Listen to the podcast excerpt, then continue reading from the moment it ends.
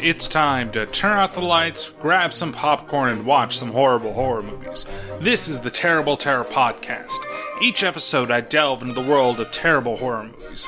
Why do I do it? Well, I can't really explain it, but I love these horrible movies. So if you've made a horror movie on your phone or made your own special effects MacGyver style, please send it my way. Now, what do you get when you mix an all girl band leader, tr- a tractor beam, a demon, and duck nudity? Why, you get Howard the Duck!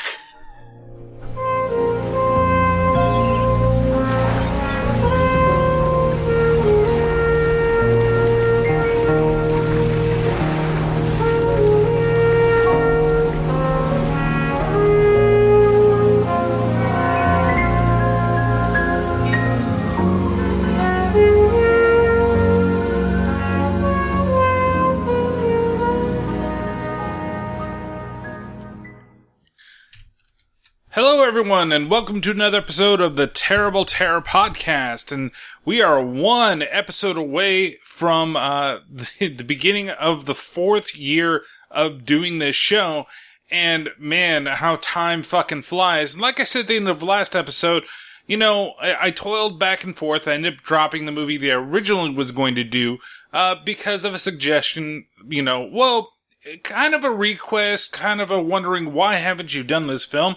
And decided to do Howard the Duck instead. And I know it's not horror, but you have to think back. Well, okay, it's a different type of horror for some people, but you do have to think back to the original premise of the comics. And it really started off as kind of like a satire of horror movies, and then it moved slowly away from that genre kind of after its initial run, maybe a little while. I don't know exactly the, the years that it did, but I know that it did originally start in the comic books uh, Adventure into Fear, and it was an issue about 19, uh, and he actually had basically been found or was found teaming around with Man Thing.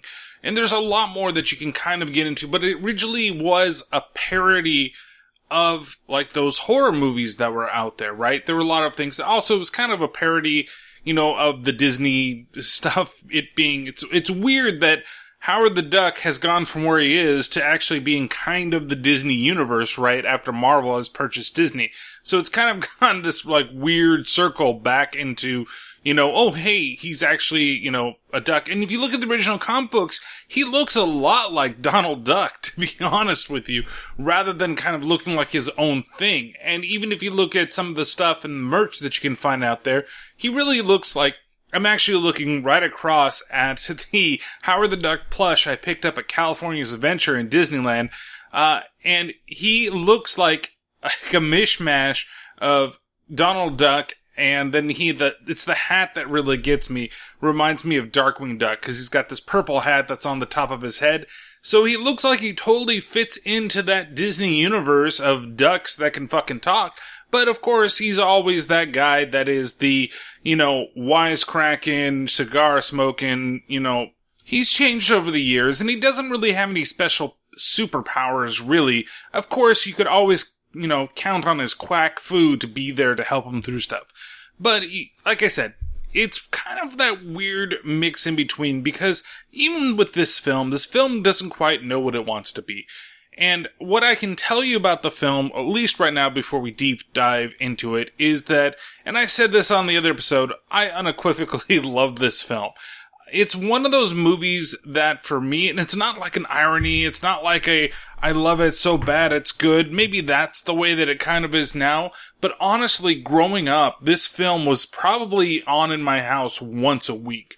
You know how some kids, when you're growing up, or if you have kids, uh, and I've heard stories before, and I know that I used to be like this, and I look back on things and my hear things from my cousin especially you know like when my his uh I would say my niece I guess it's kind of like my niece but she was really into Finding Nemo and she was watching it all the time. And and there's a lot of other things that I bet that they always want to watch some type of you know film that when you're really young you know you kind of just attach yourself to something and that's the movie that you got to watch. And there were a bunch in my childhood but honest to God, Howard the Duck was one of those films, and I was pretty young at this time, considering that it came out in 1987.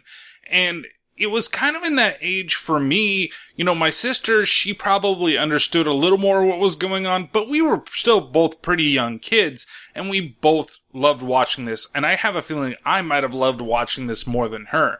And after rewatching it, and believe me, it's been a while since I've seen Howard the Duck. I believe I showed my wife it a little while ago, somewhat into our marriage, maybe about five or six years into our marriage. But so it's probably been about that long since I've seen it.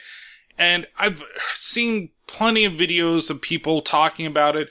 The most notable one for me is the one from the Nostalgia Critic uh, on YouTube, if you've ever watched any of his stuff. But his was a long time ago. So, uh, you know, it, it's still kind of a refresher course, at least at that time when I watched that, and then when I saw it again. Then last night, it, I kind of sat down and, uh, I don't know how many times I wrote on here, my parents let me watch this, cause literally next to like the last unicorn, uh, this was on in the house almost all the fucking time. Like, I'm sure my parents realized how terrible of a movie this was, but was like, man, they like it, so we're just gonna keep watching it. And I don't know why. I just love this movie so much, and there's definitely a nostalgic factor to it, but I'm trying to go into this with open eyes and going in and say, hey, you know, even though I have this childhood love for this film, is it really all that it's cracked up to be that I remember? Can you enjoy it at least? And I know in the recent years, fans of the comic books have really started to get into this. And I mean the Howard the Duck comics. And they've started to say, well, it's not as bad as it is. Um, and honestly, what I'm going to say first before anything. Now, this movie is not a movie that is, it was for a while. It was for a while available to stream on a couple different platforms for free. You gotta rent it, uh, for the most part that I can find out there. And I found on Amazon, I think the rental price was like two ninety nine, and then was three ninety nine. Three ninety nine to buy. I ended up buying the damn thing because I'm like, for a buck, I can have it forever, and again, watch wherever I want digitally. So let's go for it. Uh, but it's again, I think this is a film that you may want to actually watch first. If you've never seen this before, just so that you can experience it for the first time. Now, of course, this is also a film at the same time. I feel like you don't need to watch it all before you go through this. I'm such at a like confusing moment right now because like I think we can go through this and there's going to be stuff that I miss. Okay. I know this happens. I've been told this before, but of course I'm going through a lot of talking and a lot of different clips. And sometimes my mind goes, boo, I didn't go that direction, which is fine. And I get it. And you guys tell me and, oh, okay, cool. I totally forgot that part or whatever. So sometimes it is to, better to go through it and watch it first. But this film is really a tale, and I've said this before, I know in other ones, but this truly is a tale of two, like, different films. There are two whole films in this movie. The movie clocks in at almost two hours. I did not remember that. So how did I watch it so goddamn often unless I watched some type of edited clip? Cause there are a couple things in here as a kid I didn't remember fucking seeing. But now all of a sudden I'm like, what? This movie is rated what? P- PG?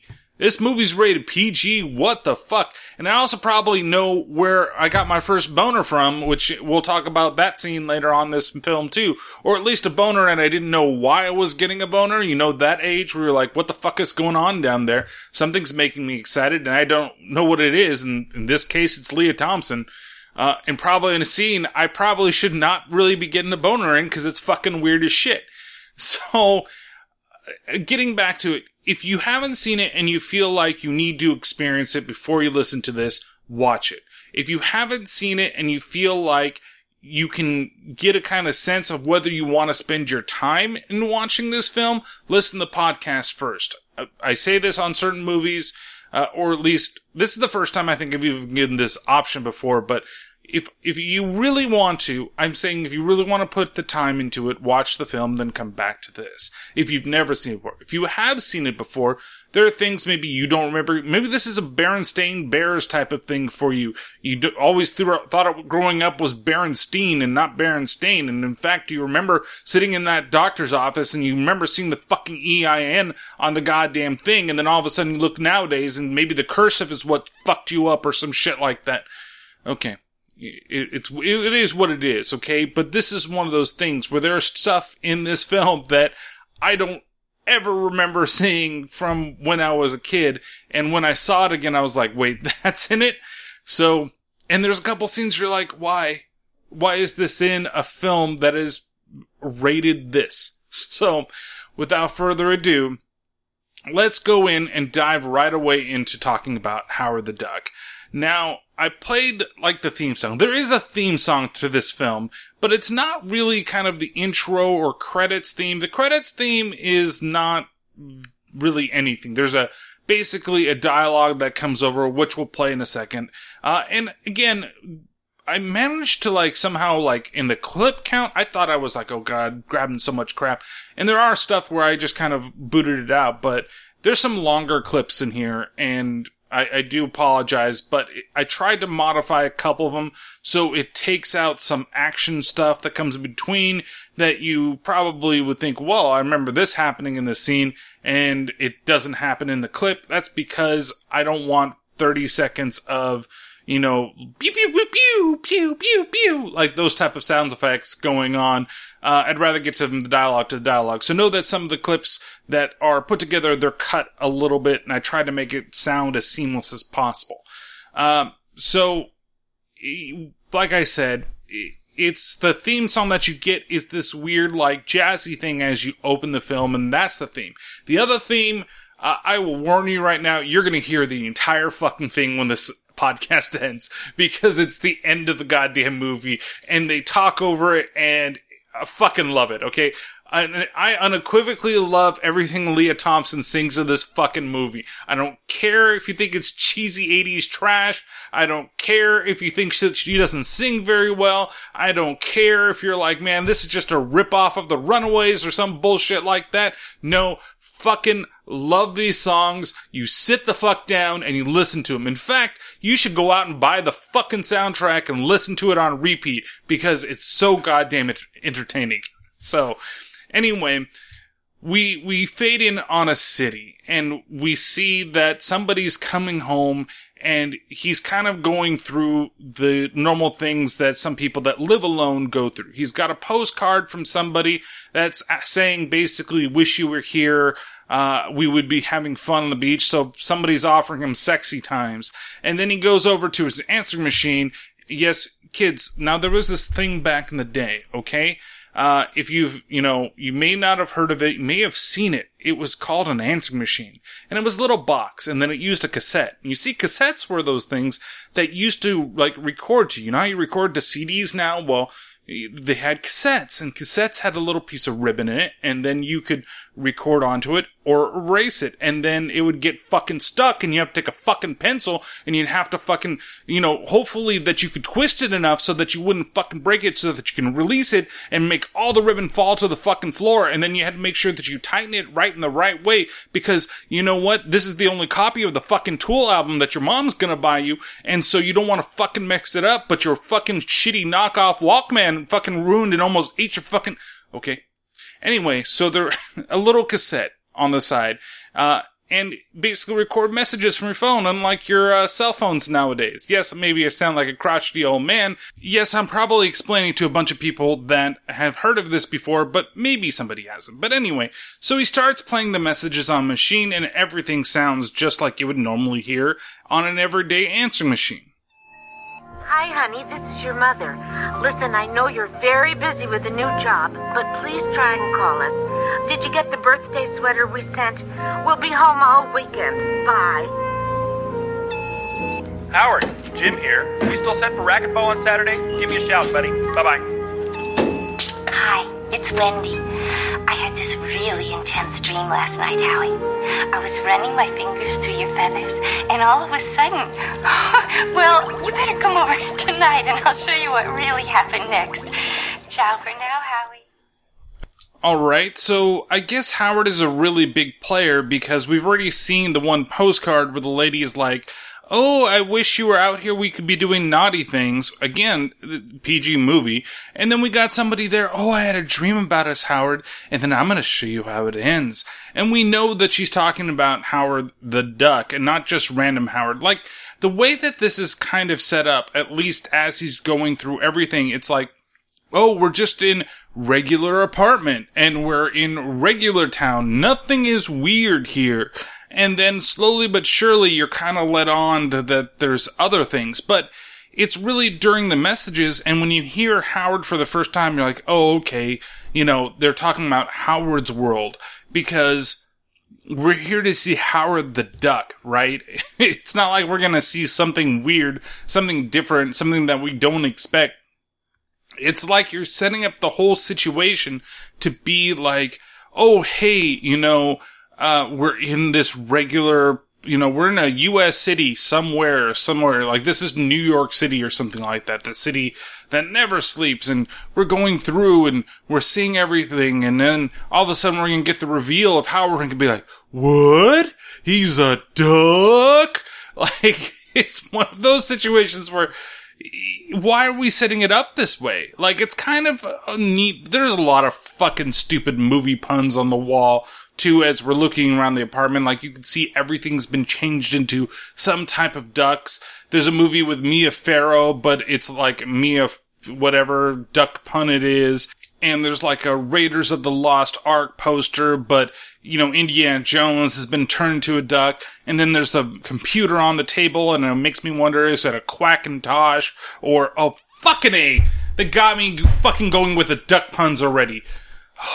Anyway, so he grabs a beer over there from the fridge and sits down in front of the TV, turns it on, and we get to watch a little bit of the local duck television station. Hey, Ricky Pate, back with you again for lots more dance frenzy excitement. Here's couple number three, our lovely Latin dance team from Bedford Falls. Charles is a machinist first class in the Navy, and his darling wife Madge is a blackjack dealer.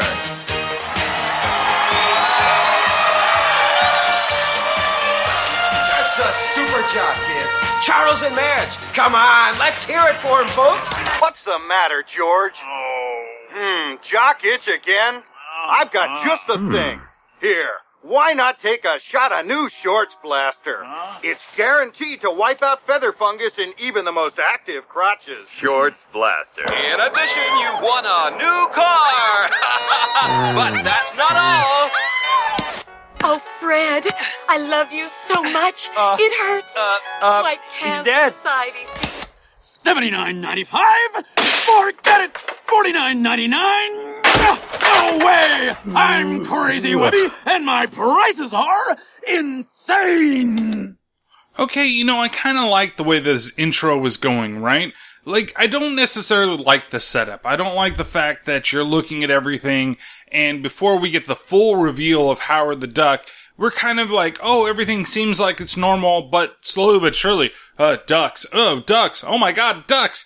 And then when we get the full reveal of Howard the Duck, it's both a reveal for us to see the costume as well as to see the character for the first time. We also see a bunch of other things that are hanging on the walls in the apartment, and one happens to be what looks like an album cover of Howard and the Heartbreakers, which I guess is supposed to be like a take on Tom Petty and the Heartbreakers, but Howard is the lead guitarist, but he looks like he belongs in fucking Back to the Future, and it, this is really Huey Lewis and the News, but I, I don't know whatever the hell is going on. And of course, Lea Thompson is in this, so I think that's why it kind of is meant to look like that. And also, everything is kind of related in some way to George Lucas, you know, and even some mocking of his friend Steven Spielberg, because, you know, Lucas produced this film. He didn't direct it, he produced the film. So, and that's, I think, a common mistake, and I might have even made that mistake before. But it is a George Lucas production. Don't get that wrong. So he was the one that gave it enough money and thought that, man, Howard the Duck is going to be a fine film for the family. So he sits there. We see him on the couch. He's lit up a stogie, which is fine. You know, again, is it meant to be kind of shocking? Oh my God, there's a humanoid duck smoking a cigar, but you know, what person doesn't come home in the afternoon uh, or evening and decides that, hey, I'm going to go ahead and smoke a cigar and do whatever? It's just kind of humanizing the character, I guess, because we're humanizing a duck. You know, it's a humanoid duck. What do you expect? And of course, he grabs his brown papered covered magazine. Is he opening a fucking Playboy? What the fuck? See, this is the shit that I don't remember from this. And he does, he pulls it out and it's got some fucking duck and fucking lingerie in the cover. And then he opens it up and there's boom! Duck tits! Right in front of you. She's wearing lingerie and her tits are fucking hanging out and they're pretty small fucking tits. So it makes me wonder if she's a fucking duck spinner or some shit like that. But honestly, again, PG, here we go. Duck tits. Presented by George Lucas. And so he's sitting there enjoying his Playboy when all of a sudden everything starts to shake in the apartment and then he is pulled out by his lazy duck or whatever you want to call it. Yes, that's right. I'm trying to do more duck puns in whatever way that it is. Lazy quack, uh, lazy fowl, um, you know, I don't know. How would you call a fucking lazy boy in the duck fucking world, okay? They already used duckaroni later on the film, and it's not in the fucking duck world, it's in the real world, and duckaroni doesn't fucking exist! anyway, I'm getting ahead of myself here. But yeah, his little Barcalounger gets grabbed out magically and he's pulled through a bunch of different apartments inside of his building. He first gets pulled through some old people's thing down a hallway and then he gets pulled through some other duck lady's bath and boom! Two sets of duck tits already. One on a magazine, one in front of everybody. And this again is a PG fucking movie. It's not a PG-13. It's not a fucking rated R movie. It doesn't deserve to have that type of rating outside of it, to be honest with you. But the, the problem is, is that you're like, what, what the hell? I do not remember these things when I was a kid. Like, honestly, when was it the last time that you actually saw Howard the Duck? Was it a year ago? Was it seven years ago? Do you remember this? Do you remember him flying through a lady's bathroom while she was taking a bath with a fucking glass of wine? And yes, I'm calling this a lady, even though it's a lady duck. And then, you know what is hilarious? Is that my wife has the ability to argue with me about this, that that shouldn't have duck tits. And I had to go through the argument of saying, she's humanoid now. Okay, she's like, yeah, but ducks don't have tits. And I'm like, ducks also have corkscrew fucking penises as well, okay? And you don't see when he's itching his fucking crotch that he's got a fucking like itch in a fucking circle or some shit, or like it's barely like you, it's not a normal fucking like jock. Like you see like your balls and definition of your penis, and when you see the definition of the penis on the fucking duck, here we go. It's in the shape of a fucking curly Q. No, he's a humanoid fucking duck. Okay, so he probably has man dick and therefore she can have fucking woman tits. And why are we arguing about the fact that that duck has tits and shouldn't have them? You're right. You shouldn't even be seeing these fucking tits. But if she was humanoid, she should have duck tits and she should have duck vag. But we're not gonna go that far. The fact that I have to have these conversations due to Howard the Duck is insane. Okay? So anyway, let's get away from duck tits and go and see him fly out of his building. We see a lot more different people dressed in the duck costume, which I'm pretty sure is just versions of the way that Howard looks. Like, Howard doesn't look that much different from everybody else, except for the two old ducks that you see. Oh, did you see what was happening at old Timmy's place? Mm-hmm. Oh, somebody, oh, Howard busts in shit like that. So anyway, he gets dragged through space, which makes me wonder, how does he survive as he's being dragged through space? I mean, because he literally gets taken off the planet. He's going through space. He doesn't have a helmet. He probably should implode. And then we get the weird opening credit sequence that makes absolutely no sense in, like, the terms of this film. The cosmos. Countless worlds upon worlds. Worlds without end. In these galaxies, every possible reality exists and what is reality on any one world is mere fantasy on all others. Here, all is real and all is illusion. What is, what was, and what will be start here with the words In the beginning there was. Howard the Duck. Okay, so why couldn't we have started the movie that way? Why couldn't we have, like, that would have been fine to be like, we're gonna do this, we're gonna do space, and we're gonna show, you know, the galaxy, infinite planets, and there are all these things, and then we're gonna focus in on the city, or we're gonna do the, you know, and there was Howard the Duck, and then it does that, and then it fades down the city, and then we get to see everything else. Like, it's pretty dramatic type of intro for this film.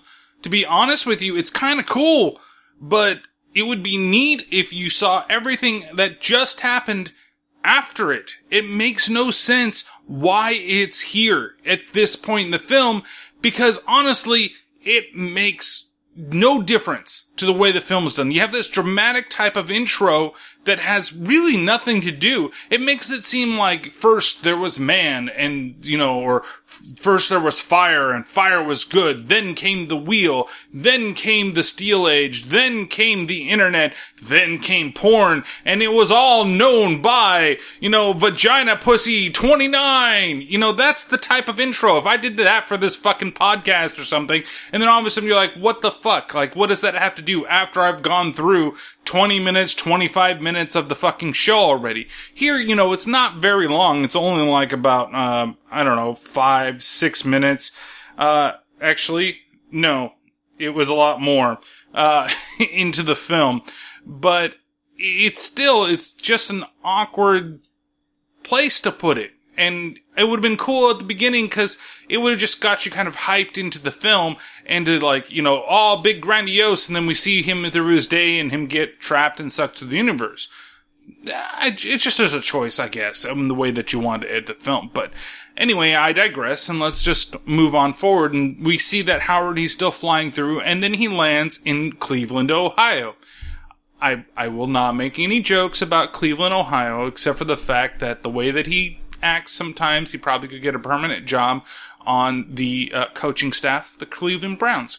So after he lands, uh, he's already approached by a couple of punks, and they grab him and they take him into a club, basically to try to gain free entry.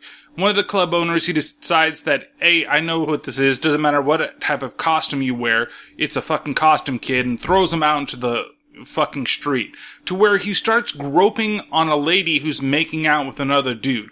Like, really? This, again, this is in a PG fucking movie?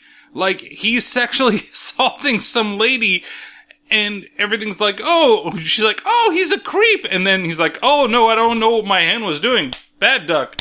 Bad duck. Like, you're such a fucking hornball already, Howard, that the moment that you come into another world where there's beings that you don't fucking recognize, but you certainly know what a fucking tight, hot ass is, and so you're gonna go after that shit right away, right? That's the way that you can go. So, he gets chased off, and then he meets up with a biker club called the Satan's Sluts, uh, and he gets thrown. Basically, it's a bunch of like happenstance things that happen to him while he's first come to the planet. He just seems to be caught in all these different little things till ultimately we end up where he gets thrown into a garbage can and that's where he falls asleep. And then all of a sudden we see Lea Thompson's character. She comes out after she's finished her gig with the cherry bombs. Yes, a Runaways reference. Uh, and she's walking home for the night and she's approached by a couple of thugs where somebody comes to save the day. Just saw your show! Oh, righteous lady, thanks. love your music! Mm, hey! Bye now. Can I have your autograph on my shirt? Oh, me too! On my shorts! Real charming. Just go away, okay? Hey! Ow! Talking to you, big rock star! Go, creep! Hey! Don't go snot nose on us. We're your biggest fans. Then let me go! Ah. Help! Somebody help! Help! Come here, snot nose! That's it. No more Mr. Nice Duck. Huh? Let the female creature go. Every duck's got his limit, and you scum have pushed me over the line. Jimmy, do you like see what I see? A talking duck? Yeah, that's it. I've been doing too much toot. Shoot! Fly away! no one laughs at a master of quack fu. And so then Howard begins to kick the shit out of those guys. Now, I want to know what the fuck is toot? Uh, what type of drug is that? Like, it would be nice if I get a little bit of explanation, because right now, what it makes me believe is the guy has just been smelling the other guy's farts. Like, maybe you haven't had my nose up to your ass too much as you've been farting, because I've been doing too much toot. So, who the fuck knows? Who the fuck cares? But Howard takes him out by the knees with his quack fu, which in the comic books he learned much later. You know, he doesn't have any superpowers by coming to Earth. He's not fucking Superman, doesn't get power from the sun. He happened to land in Cleveland, so he now has the knowledge of the streets and how not to get shot. Damn it, I forgot I was not gonna make any fucking Cleveland jokes. But anyway, so he goes and beats the crap out of them, though, even though, you see, Bev here, played by Le- Lea Thompson, she is able to punch the shit out of the guy when she calls for help. She's like, help! Help! Like, beating the shit out of him, but still calling for help. This guy is like the worst fucking punk I have ever seen. But of course, a lot of punks, you know, will get beat harder than LeBron does by the Golden State Warriors. Ah, fucking A. I said I wouldn't do another fucking, okay, that's the last fucking Cleveland joke. So after beating the shit out of the guys there, he saves the day and he introduces himself to Bev here. But she, of course, is a little bit wary because, hey, it's a talking duck. This is obviously no place for an intelligent, sensitive duck. This is unreal. I mean, it can't be. Thanks. You're not really, uh, uh, a duck? You know, this is beginning to seriously undermine my self esteem. I'm sorry. I guess I should thank you for chasing those guys off. Are you okay? Yeah, sure. Terrific. I just have one giant question. Where am I? Oh, well, uh, the lights up there on 9th Street and the bus stop's at the corner of Powell. No, no, no, no, no. I'm asking, what is this place? Uh, Cleveland? Cleveland? Uh huh. That's a perfect weird name for this planet. Planet? No, no, that's the city. The planet's. Uh, you don't know the planet? Oh, well. The planet's called Earth, I think. And I'm obviously in some sort of terrible nightmare. Oh, yeah? Your nightmare or mine? Good point. Uh. So, uh. I guess I better be going. Hmm. Uh. Thanks again. So she just kind of leaves him there because honestly, I think I would too. I don't think that I would be in the situation to be like, oh my god, a talking duck. Like, have I done too much toot? Were there a bunch of people fucking farting all over the place inside that club while I was playing? Or maybe I got a contact high from all the shit that was going on in there. I don't know if I should even be like doing music anymore or, or anything. There's a fucking talking duck. And, and uh, Lea Thompson's character, way that she plays Beverly, really annoys the crap out of me in this time. Like, it's still fine. Like, she's not terrible per se, but she plays her with this wispy voice the entire fucking time.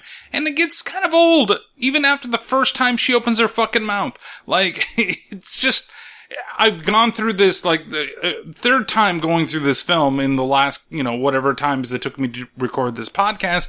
And it's just kind of irritating. Like, dude, take a breath. Like, open up your throat. Like, that sounds wrong, but really like, uh, well, um, maybe we could, uh, go get, uh, some, something to, do, some coffee or something, uh, um, it's like, you know, if I was a fucking mouth breather all the time, you guys get fucking annoyed with everything that goes on in the background or whatever the fuck is going on.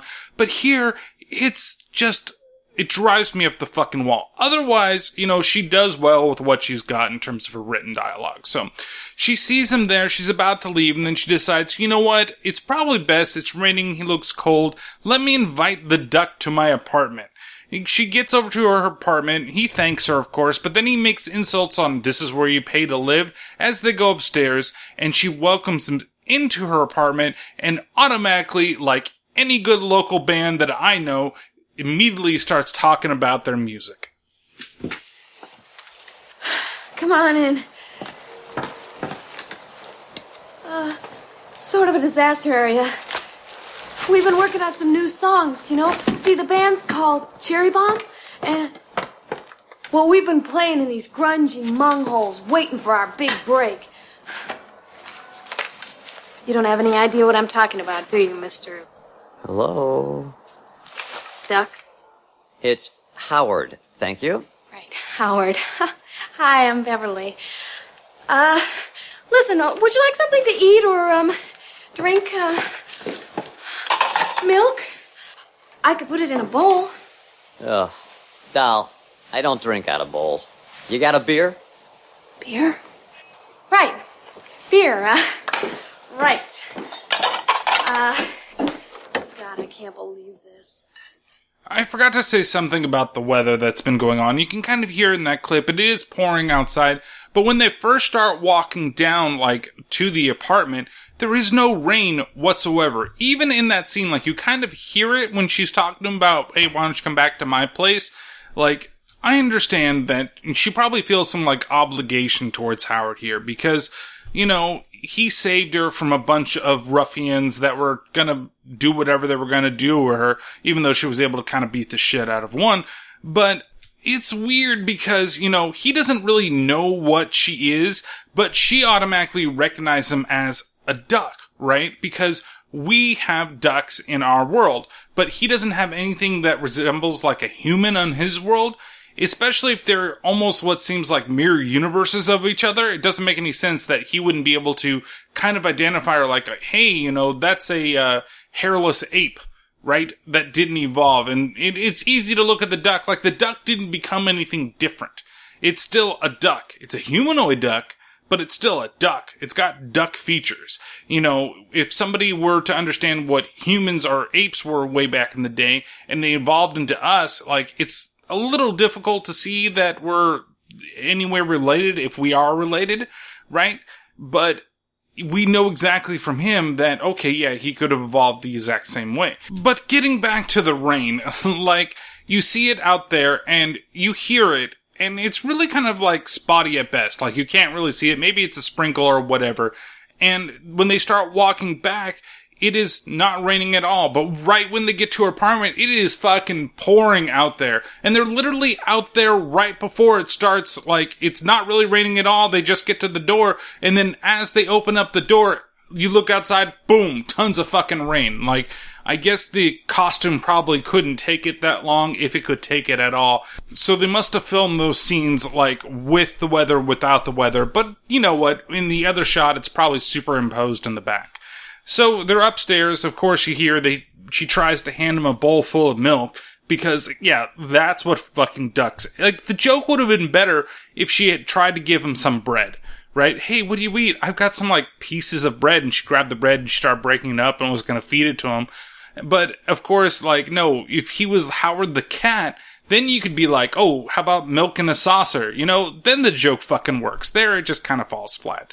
So she takes him around the apartment and she sits him down uh, to try to find out a little more about him. But he ends up having a little bit of like duck PTSD when the truck runs by and the chair starts shaking like crazy. Howard, it's okay. You're all right. The chair started shaking. Oh, it was just a big truck going by.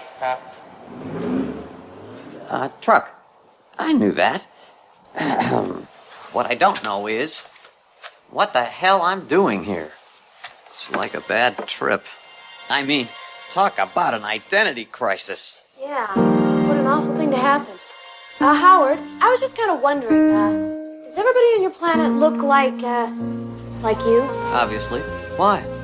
Oh, no reason. Just wondered. So, what do you do back home? Uh, you got a job? You go to school? I went to med school for a while. You went to med school? Yeah, my parents wanted me to be a doctor. Plastic surgeon. Making big bucks, doing beak jobs, tail tucks. What happened? I dropped out. I decided to educate myself in the real world, on the streets. So, I wrote songs at night and did construction work by day. Wow, that sounds great. You know, I write songs too. What kind of. Listen, it, it doesn't matter. It was all a pipe dream. I got so tired of everyone saying, Grow up, Howard. I guess I finally did.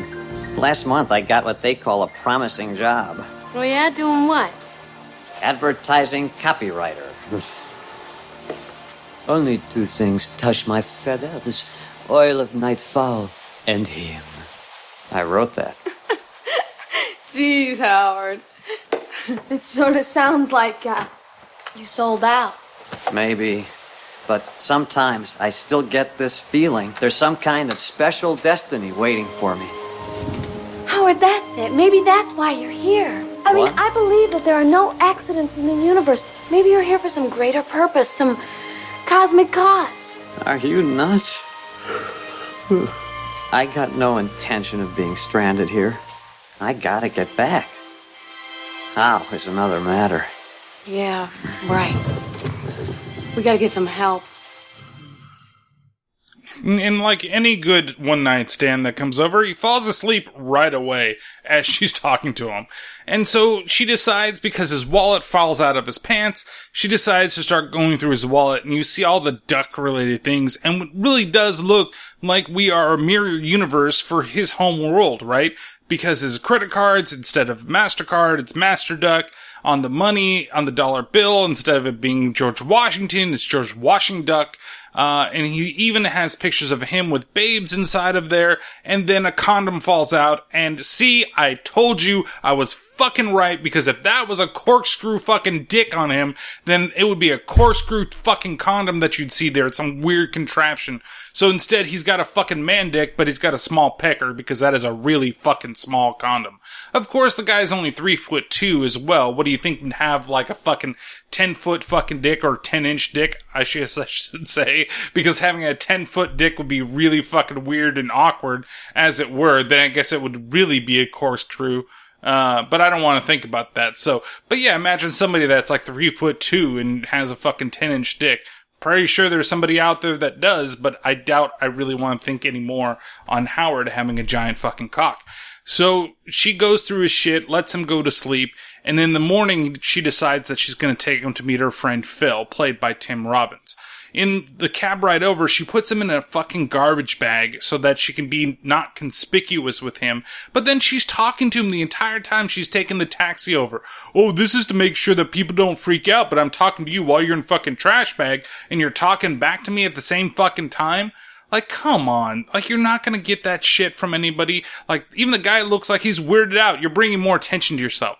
And then when you try to bring him into the fucking museum that's there, you can't, he's too heavy for you. So he's like, just let me fucking walk. And then she's like, no, we're not gonna do that. And the kid's like, what's in the thing? He's like, nothing. And then they go inside and they meet Tim Robbins, uh, who first sees it, freaks the fuck out, and then uh, does this this. is amazing. Man's oldest fantasy. Across a sea of stars, look up in the sky. It's a bird. It's a plane. No, it's a duck. Phil, you've gotta help us. What are we gonna do? Nice ducky. Me, Phil. You, Howard. We be friends. Ugh.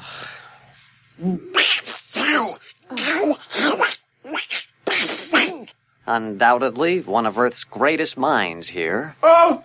Hey, Phil, don't talk to him like that. He's just as smart as you are. Oh, now I'm really depressed. Highly intelligent. Perhaps even. Wait, that's it. We're about to see if subject has any abilities we don't have here on Earth. Any, shall we say, superpowers. Howard! Hmm. Can you bend this? What are you, crazy? Howard, can you burn a hole through this with some kind of eye laser? Can I bite your nose off with my super bill? Howard, quit holding out. I want you to concentrate and read my mind. Right. You're thinking, they know I'm a phony. They know I'm a yo yo. Tell me if I'm warm on any of these, Phil. I want you to look into the future and tell me what you see. I see myself walking out that door. Yeah, me too. So Tim Robbins' Phil. Um, uh, this is really rough. I love Tim Robbins. I really do. And if there is an award for overacting, and this film did get a lot of nominations for Razzies, and I be- believe the year that it came out, it won Worst Picture at the Razzies, which is an honor, honestly. If I could make something get a Razzie for it, I would be fucking astonished and amazed. Maybe there's a podcast version of the Razzies and one of these episodes can get on there. Ah, one can only dream. But anyway, so, like, there's overacting and then there's Tim Robbins as Phil and Howard the Duck. Like, it is terrible how overacted this role is. And you know what? As a kid, I totally loved his character. As an adult, I'm a little annoyed by the character, to be honest. Uh, I can see why I really liked it. Like, he's very animated. He's like probably the funniest character outside of Howard sarcasm that like really m- makes the film fun to watch because it's definitely not Jeffrey Jones that's going to show up in a little bit because we'll talk about that in a little while. But Phil, honestly, he overdoes it. He's really over the top, but there's something kind of endearing about that at the same time because you know that he means good and he just wants to help out. And when Howard runs out, he still, you know, he chases them down and he takes them over basically into the evolution of man exhibit to kind of explain what he believes is actually going on. And then he's found out not to be the person that he actually, well, that both Howard and Beverly think he is. This is, of course, the evolutionary ladder, showing how man progressed from monkey to me, for instance. You consider that progress? Geez, you're all hairless apes? That's really disgusting. Now, I want you both to imagine somewhere in the universe is Howard's world. Picture it in your mind. A world almost exactly like ours, except that the progenitor of the dominant species was not a monkey, but a duck. Some theory. Every school duck knows this stuff. And as Duck climbed up the evolutionary ladder, he said adios to his wings. His mental capacity increases. He begins to develop. Beverly? Shopping malls? no, tribes. Cro Magnon Duck, who ultimately evolves into Howard. Hey, Blumburtt! Blumburtt! Come on. What the hell are you doing? Don't move, don't breathe. Did you finish cleaning up the specimen lab? Um, almost finished. Well, get down to the marine life exhibit with a mop. Some kid up chucked all over the fern fossils. Right, good as done, Dr. Chapin. So, Philzy, you a scientist or a janitor? Uh, I am a lab assistant. That's terrific. Yep. Just perfect. I'm out of here. Look, it's just a temporary job until I finish school and get my own museum. Yeah, stuffed. You'd make a great exhibit. So he is basically, well, like he says, he's a janitor. You know, he says that it's a lab technician, and that is a little bit different. But pretty much he's there to clean up all the shit that people don't want to deal with there. And they thought that he actually knew something, and maybe he does. If he's going to school, maybe he has the ability to, you know, discern a couple little things. But honestly, that pisses Howard off to no end because, hey, he's brought to a world that one, he doesn't really know. Two, that he doesn't know if he can assimilate to. And three, he didn't have any choice in coming here. And all he wants to do is go back home or at least figure out how he got into this world in the first place. And of course, since he's so upset, he gets mad at Beverly, tells her to go away, scares some kids, and then decides that, hey, you know what? And again, the direction this movie's taking, you know what I gotta do? I gotta find a place to live, and I've gotta be able to make my own money in this world, because if I'm gonna survive and I'm gonna be able to live here, I'm gonna have to do something. So, where's the first place that you would go if you needed money or anything? Well, you know, if you needed a job, you go to the unemployment office. And again, kids, this was a place where you used to go if you wanted to actually find work. So unlike nowadays where you can go online and you can go and find jobs readily and, you know, a lot of people would use newspapers and shit like that, but this was one of those places where you would go and they would actually try to place you. And so this is probably my most favorite character of the film, and she only appears once, and it happens to be the person that's been assigned to give him a job. Now, you do know why you were sent to me? My continuing streak of bad luck? You've been sent to me because I'm famous for finding jobs for little slackers like you. That's right. They send me all the psycho cases, all the misfits, all the phonies and the fakers who Mm. think that by traipsing in here looking outlandish, they're not going to be able to find work. It's my fault I got a shoplift at the Little Tyke section of Goodwill. I'm not talking about your clothes. I'm talking about your face. Hey. You think that by looking controversial, uh, uh. you're never gonna find a job and just go on collecting unemployment and living happy on the public dole. Well, dude, you got another thing coming. Ah, Cause Cora May always places her interviewee. I'm gonna find your ass a job. That'll wipe that snarl right off your face, little whatever you is. In fact, I think I got just the position for you. Hmm.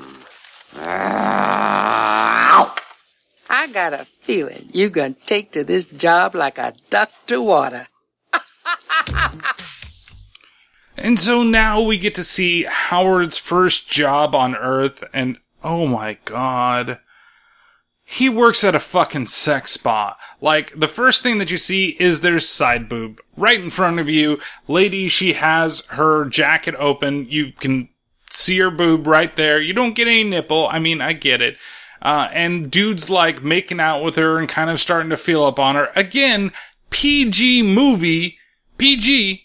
This is a PG movie, and we're in a fucking sex bathhouse. Uh, and we see that Howard here, there's, he's coming down with like towels and stuff down the hallway, and there's another couple. She's naked on the top. She's holding her boobs so that you don't get anything. But again, PG fucking movie. Like, why isn't this the movie where PG 13 was invented? Why was it the Temple of Doom? Why wasn't it Howard the fucking Duck? Like, this was okay. This was okay back in the days. What, I shouldn't be complaining, but nowadays, if you think what a PG movie is, a PG movie is basically a G movie. You don't see many G movies lately. Like, all the animated films are PG. Like, they're rarely G unless they're for like the five and under crowd. Like, you get Veggie Tales the movie or some shit like that. That'll be a G movie. But even the films that are, you know, like Frozen or you fucking, you know, Jungle Book or whatever you want to say, those would all be PG movies. Back in the day, they all used to be G movies, and some of those G movies used to scare the living shit out of me as a kid. Uh, but if you rated them now, they would be that. This would be PG-13 nowadays because of the content that's in there.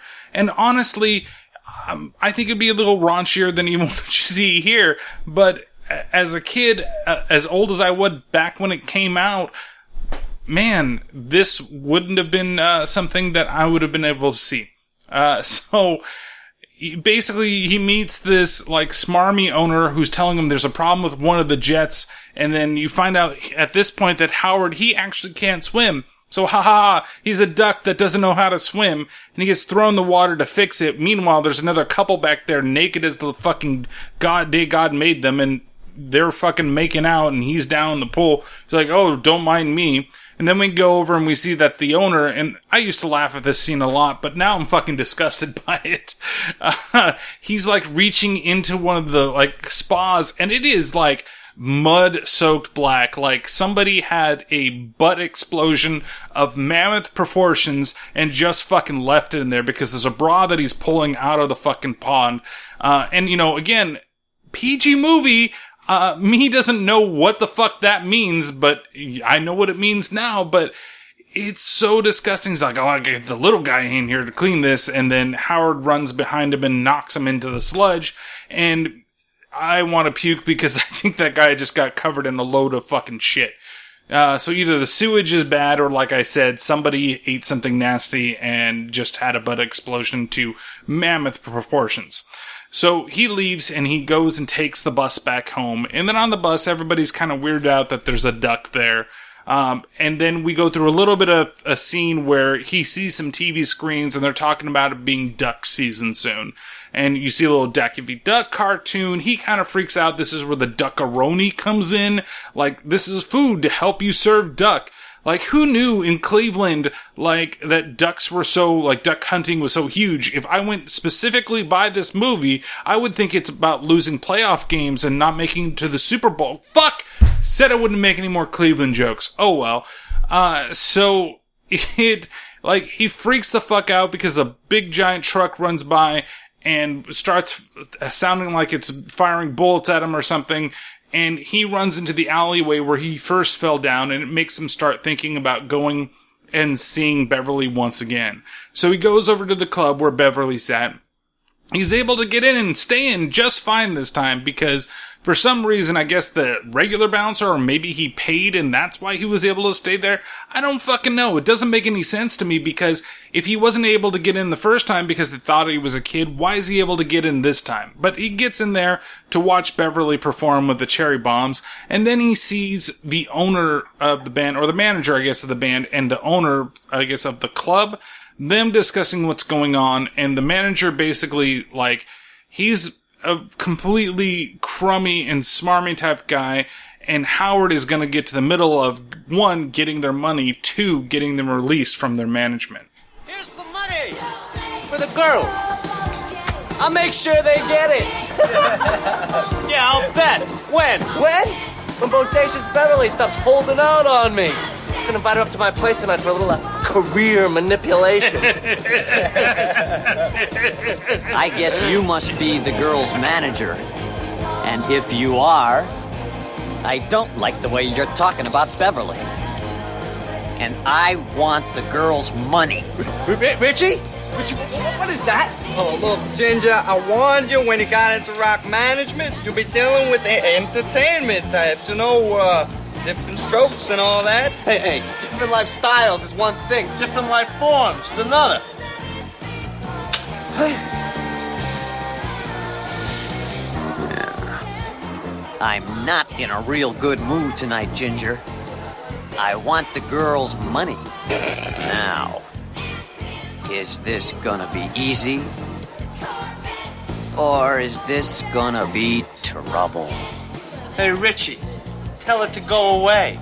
I'm not up on all my barnyard languages. Okay, duck out! Your gun, your history, you little worms! Quicker! Arrivederci! So Howard gets thrown down the line, and I, before we continue, I know that person. The one that throws him down the bar, uh, that is so familiar. Like, I had to go looking up. And the actor himself, now he has done just basically a bunch of bit roles, kind of like this.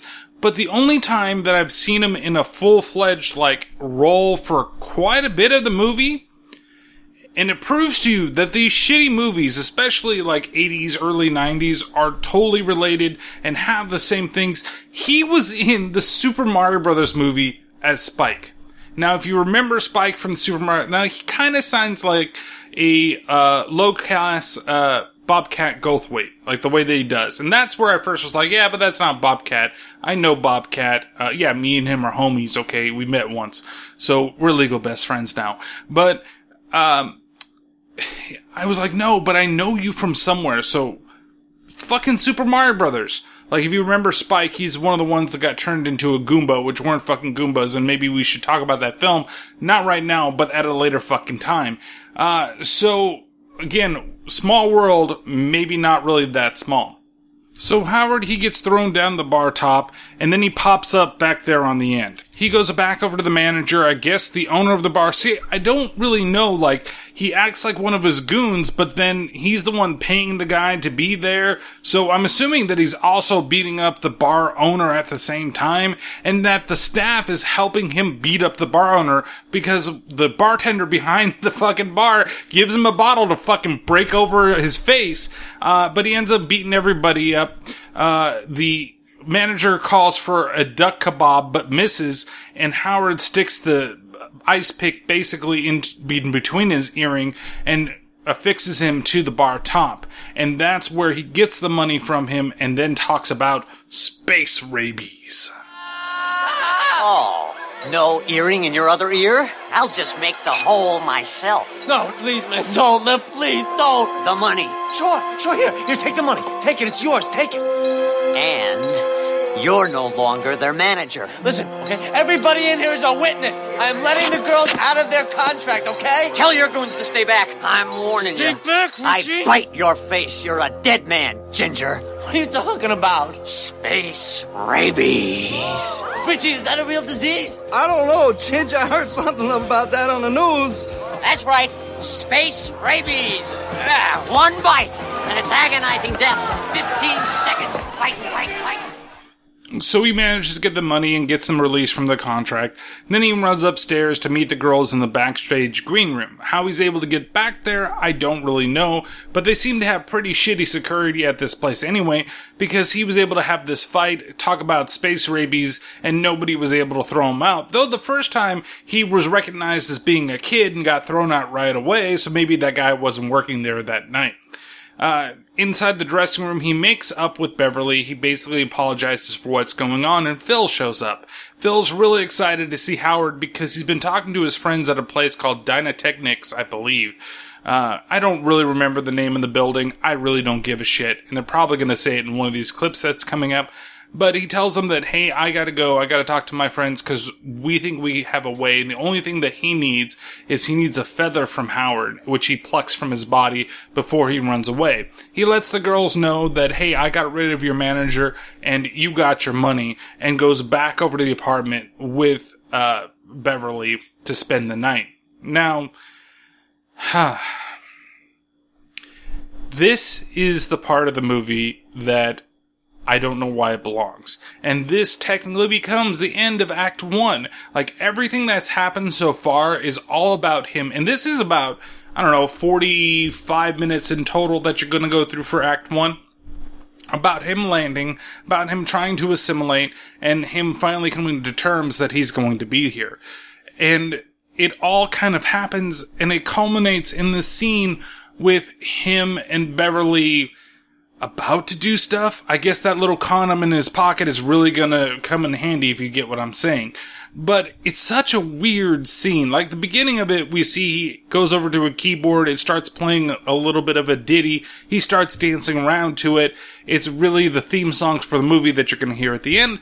Uh, and, um, then she comes out of the shower. Now, I don't know what to think about this. One, it's wrong. Like, I think I wrote down my notes, uh, what the fuck, what the fuck, what the fuck, what the fuck, what the fuck, what the fuck, what the fuck, what the fuck, what the fuck. Um, because wh- why? Why is this in this goddamn movie? Like, it doesn't make any sense. Like, she's there in the shower, and then she's coming out of the shower, and this is where I, I know I got my first fucking boner. Like, seeing Lea Thompson in those panties, in that top, fucking even now, hot as a motherfucker. Oh my god. Like, this is, if you think that my Jennifer Tilly love, uh, oh, sorry, Jennifer Tilly still gets most of my attention, but this, this, I don't remember as a kid. I, mean, I do remember, but I don't remember the feelings that I had for this moment. And I shouldn't have because there is a fucking duck involved in this situation. The fact that she's dressing like this in front of the duck makes no sense. It's like, come on, we're gonna go watch Letterman. You're gonna hear this whole thing play out. Uh, and it's fucking disturbing. Like, why? Why? Why? PG! P fucking G! And we have her here giving young boys the biggest fucking boners that they've ever fucking had at their age. And I shouldn't have known what a fucking boner was at that time. Like, or maybe I should have, but who the fuck knows? Who the fuck cares? Like, she is so fucking hot that it is ridiculously wasted on a fucking duck. Like, oh my god, like you can see things poking through the top. It's, it's 80s panties, but they're like 80s lingerie panties, so, like, why would you agree to this? Why? Like, this is, this is what's gonna get you, Howard the Duck is gonna be the film that breaks you, so Howard the Duck is gonna be the film where I'm gonna show off in sexy lingerie. Like, what the hell? Ah. I just, I don't get it. I don't know if I want to get it. And I want Howard to get out of this movie so I can get more of that. Like, that's where it's at. And honestly, uh, let let's let's just go through it because I I can't I can't deal with it right now. You should be our manager. Wait a second. Maybe you're just the kind of bizarro influence we need. Forget it. No more jobs here. Uh-uh, I think you'd be a great manager. I'm gonna suggest it to the girls. I've given up trying to assimilate. Mm-hmm. I've got to get back to my own kind. Although. I have developed a greater appreciation for the female version of the human anatomy. Howard, you really are the worst. Come on, let's watch David Letterman. Hmm. Come on. Okie dokie. You know, I got a feeling my life's really gonna change since you fell into a ducky. Yeah, well, I'm glad somebody's happy. If I could just get my career back on course, I'd only have the old standard worry left. What's that? Just can't seem to find the right man. Maybe it's not a man you should be looking for. Ah. You think I might find happiness in the animal kingdom, Ducky? Like they say, Thou. Love's strange. We could always give it a try. Hmm. Okay. Let's go for it, Mr. Macho. What do you mean? Okay. It was a joke. Mm-hmm. Listen, I'm pretty tired. It's just that you're so incredibly soft and cuddly. Bev, let's be realistic. I mean, my apartment's zillions of miles from here. You're three feet taller than I am. Oh, oh, oh. I just can't resist your intense animal magnetism. Uh-huh. Whoops. Anyway, where will it all lead? Marriage, kids, a house in the suburbs? Let's just face it. It's fate. No, it's not. I've got a headache. And I got the aspirin. Be gentle. Just one good night kiss, sweet ducky. Come on, Howard. I was just kidding. Okay, this is terrible. Like, the whole scene, like, I get it, it's kind of like playing around, okay? You can totally take it as that. But honestly, are you going to, let's, let's put a human in this situation, okay? Are you gonna play around with a situation like he's gonna be there and it's gonna be, you know, oh, well, maybe we should, you're joking around with a friend, but are you gonna go to bed like that with a friend? Like, if that's the way the thing's going to be. And then she gets on top of him and there's a silhouette at the end where she's giving him a kiss on top of the lips and then it honestly looks like she's about to start going down further south. But luckily the whole scene is interrupted by Act 2 where Phil and his doctor friends show up.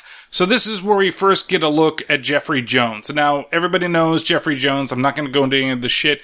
But back in the 80s, he seemed to be like the go-to guy for really creepy roles. And he's in one of my favorite movies starring John Ritter, which is Stay Tuned. Like where he plays the devil. I believe that it's him that plays the devil. And I probably right on this situation.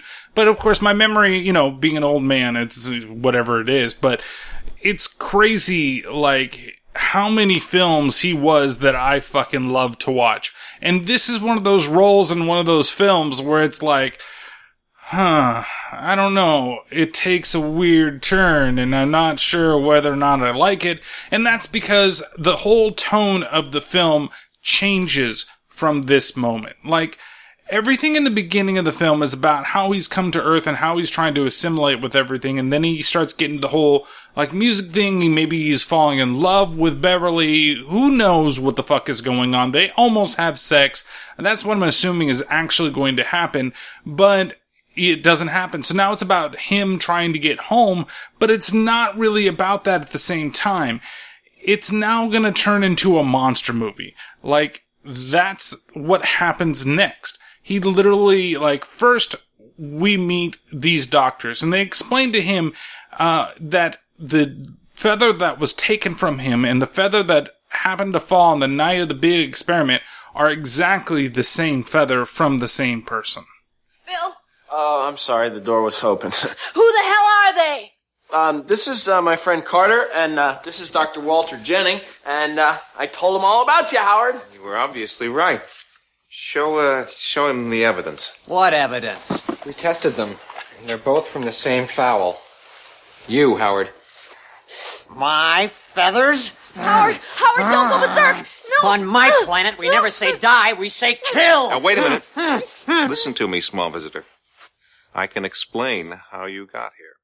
So, of course, the biggest question that comes out of this is why don't you lock your fucking door? If you think that you're going to try to get it on with a little humanoid duck person, why wouldn't you lock your front door? Or in fact that you live in a crappy apartment like this, why wouldn't you lock your front door? And if you were the friend, why would you just suddenly assume that it's okay just to walk into the place? Yes, he's the boyfriend of one of your bandmates, and see, I remember as a little kid, I always thought that he had a little thing for her, but it turns out it's not. And then when you come in there and you do interrupt what's going on, you don't make any noise. You just automatically figure out a way to be creepy so that they can see you.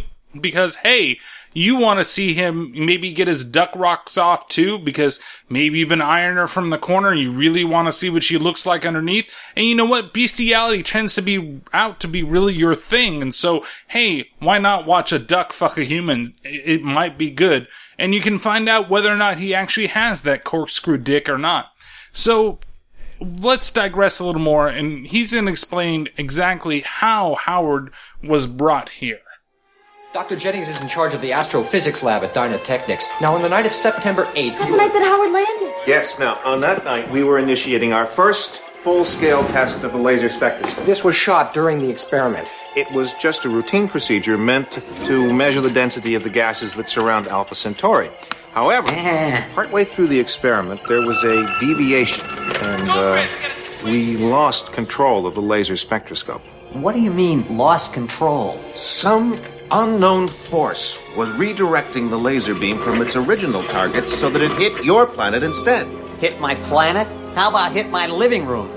Talk about an invasion of privacy. When the beam hit, you must have been caught up in a massive energy inversion which literally dragged you through space back to the power source here on Earth. Radical. In the lab that night, we saw a single feather fall.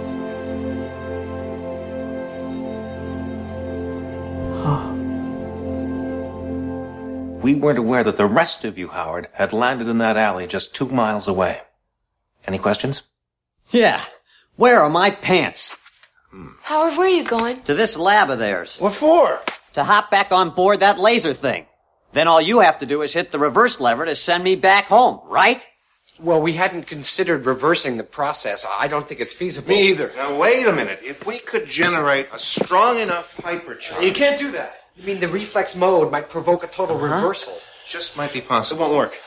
Yeah? Sir, don't, don't listen to them, Howard. I have got you booked on AM Cleveland. We can get the cover of Science Digest. We- Butt out, Four Eyes. Yeah. Look, you guys, could you really send him back? If we did, we could establish a continuing link between our planets, but he would have to leave tonight while the alignment still exists. We can't afford to wait. You mean I'm finally gonna breeze this fly trap? Ducky, this is what you wanted. You're going home. Yeah. Right. Carter, call Larry. Have him set up the initiation procedure. Tell him I'll meet him at the lab right away. You and Blumburtt can bring Howard. You are about to make history a second time, my little friend. So they decide to pile up in the family roadster and head over to the lab all together. Of course, Jeffrey Jones, Dr. Jennings goes ahead of everybody to get everything set up and to make sure that everything's working properly. Before they leave, though, you know, Bev, she decides to give him some Polaroids. I don't know where she got them from, but they're probably the type of Polaroids that you take with you on a long trip when you're not going to see your loved one for a while to make sure that you're the one that they're jerking off to and not necessarily you jerking off to anybody else that you see there on the road. So they all pile up in the van. Of course, Howard gets sentimental one last time because he really does have some feelings for Beverly. Bev, I'm not a real sentimental guy. No. I bet you were born from a very hard boiled egg, Ducky. Yeah. But I do keep wondering of all the alleys in the world I could have fallen into that night, why did it have to be yours? Because right now, you're the one and only thing that's making it very hard for me to leave.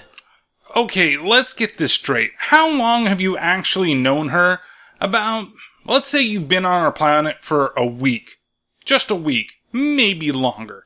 Let's give you a month, okay? Because you were working that shitty job for a while and, you know, you had to make some money, you were living on your own somewhere, whatever it is, I don't know. But you've only really seen her and known her for about two fucking days. And just because you were about to get a blowy from her, that means all of a sudden, hey, oh, you also got the naked Polaroids too, I totally forgot.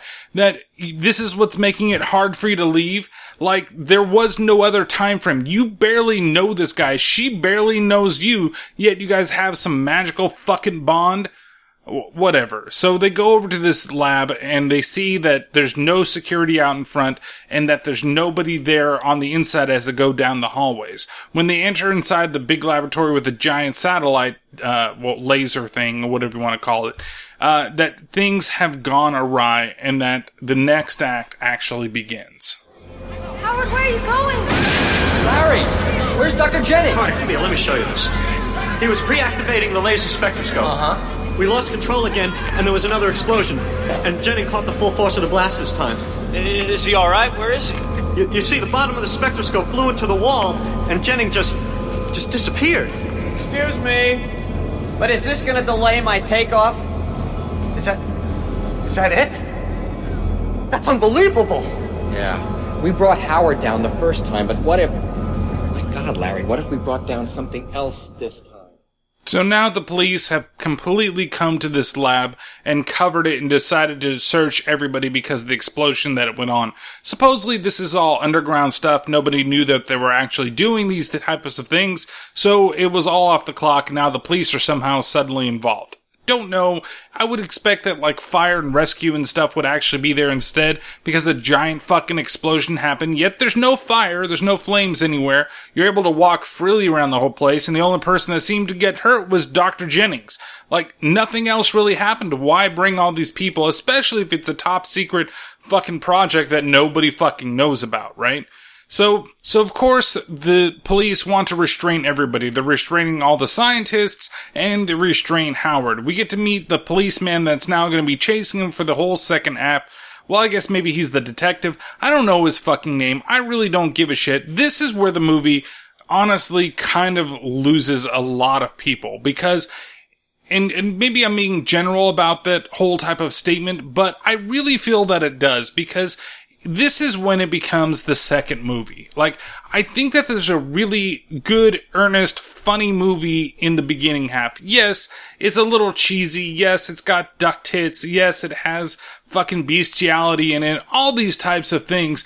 But I think that if it was more just about him like assimilating, like you could split this into two parts. You can make this Howard the Duck 2 and Howard the Duck. So what exactly is the first one? Is him just trying to assimilate light from the real world and then ultimately falling for Beverly if you want to make that the plot point and then, you know, becoming, helping her do what she needs to do and you only have an extra like half an hour left, maybe 40 minutes of the movie, and you cut it off right at an hour and a half, and you have a decent movie. Is it the best movie? No. But it would be much better than what they've kind of set up here, because what they're going to like try to do now, even if you just got to this point of, okay, well, there's a way for him to get home. And then he decides the last minute, you know what? Even though they can send me home, I've decided to stay here and that's it. And then your stinger is leading to this half of this movie. Like, it could be good, it could be bad. I don't know. Maybe you never get the chance to make the second movie, but I think that you've combined these two movies together. It doesn't necessarily work it just makes it longer and makes the things that are bad stand out more now that we get into the second half of the movie. Uh, and so now we're basically having these cops, they're going around, they've gotten everybody, and they have to strip search Howard because they don't think that he's actually a duck. Because, I don't know, duck tits or something like that, or they need to make sure they find duck dick. So he gets embarrassed in front of the cops and they decide to arrest everybody else, especially Phil, because he doesn't have ID, so he's being sent away. Howard and Beverly figure out a plan to get Howard out of there by one, knocking a cop into, cause he's really interested in the cigar, right? Cop sees one, and I'm assuming this is one of Howard's cigars, that he's gonna have that Howard goes over there and lights it instead because Bev is following them around like, hey, you need to release Howard, but they don't have her fucking locked up either. Like it make, doesn't make any sense. Phil fucking gets thrown into a fucking cop car and arrested, but Beverly, no. Did she happen to have ID and that's the reason why? Or is it just like, oh, Bev, she's a woman, she can't do shit, so we're just gonna fucking leave her alone? But no, she keeps bothering him to the point that when he goes to get the cigar, Howard lights it, throws it in the trash can, it's like, oh my god, fire, and then he knocks him in there. She grabs the cop's gun, which is a really fucking smart thing to do. Yeah, let's go after the cop's fucking gun, and then fucking holds the cop at like fucking gunpoint while she gets the damn keys for the uh, handcuffs that are on Howard. Like, it makes absolutely no sense. Like, why, why isn't she detained? Make, you, you did this to yourself, you stupid son of a bitch. Like, you allowed this to happen. You're dumb enough to try to go, one, get a cigar while you're on fucking duty instead of just taking him over to wherever you need to fucking take him. And two, that you let her fucking take your, like, was it not secured enough that she was able to get in there and get the fucking gun? Like, what the hell happened? What the fuck is wrong with you? So, she they get away and then all the cops are looking out for Howard and they say basically he's dangerous now that he has a weapon, shoot to kill. And they do manage to escape the cops for the time being and run into Dr. Jennings. Dr. Jennings somehow survived the big explosion and the bottom of the dish, like slamming him into a wall or some shit like that. And so the three of them escape in Dr. Jennings' little station wagon, ramming through the gates and evading the cops uh, as they start to drive out. I really wanted to do with a little bit of the dialogue that was in here, but it was literally like five seconds of dialogue, fucking just the car driving, then for another like 15 to 20 seconds. So much to fucking clip, but basically all you have to know is that Dr. Jennings realizes there's something going wrong with him as he's trying to drive the car, and he basically almost passes out. They, are trying to figure out how to drive. Bev tells Howard to step on the brake, but how is Howard going to do it at three foot two? And she has to reach over and eventually they do manage to stop the car, uh, after a lot of carnage weaving in and out of cars, not being able to control the car very well. And that's when they stop and we realize that someone else has taken over the body of Dr. Jennings. I'm Dead. Yes, you are. You think that's funny, Jennings? I'm not Jennings anymore. The transformation is complete. I am now someone else. Try telling that to your insurance company. I think you need some coffee. Come on. the voice. Okay, so this is where we need to talk about it. And before, you know, sp- spoiler alert for in just a couple seconds, but that's the Dark Overlord that's talking to both Howard and Bev now. And so now we've got this thing, and it's, it seems like it's so out of nowhere. Like all of a sudden, we went from okay, this is whimsical. He's trying to get us uh, associated with life. We see all this fun stuff. Now we get into like seriousness because the Dark Overlord has come down and taken. But there's still stupid jokes in there at the same time. Like the fact that he just like I'm someone else. Like, really? That's the line that you want to use? Like, was it ad libbed? Like, Jeffrey Jones's voice for this, if it is his voice, um, which is something I probably should have fucking looked up, but it has hints of them there, but it kind of sounds like Cobra Commander at the same time. I'm going to get you, Joe. Like, that's what's like going on here. So maybe Jeffrey Jones at one point or another was the Cobra Commander and I just never fucking knew it. Or maybe the Cobra Commander mixed with Jeffrey Jones is what the fucking Dark Overlord sounds like. But he doesn't quite sound like this when he talks later in the film, you know, once he's gotten out of the body. But still, like, having it be someone else it doesn't make any sense. Like, why wouldn't you just say what you are, when you are, whatever? Because they end up going into the diner. So they almost crash into the diner. And after he explains that he's fucking dead or that Dr. Jennings is dead, they go inside and decide to get something to eat because they don't quite believe what's going on. You get an awkward conversation, and this is such a weird diner because it's like a Japanese American diner. Like all the waitresses are wearing like country style dresses, but then they have a Japanese headband on at the same time. And I'm just like, is this like some type of diner slash sushi bar that they're at?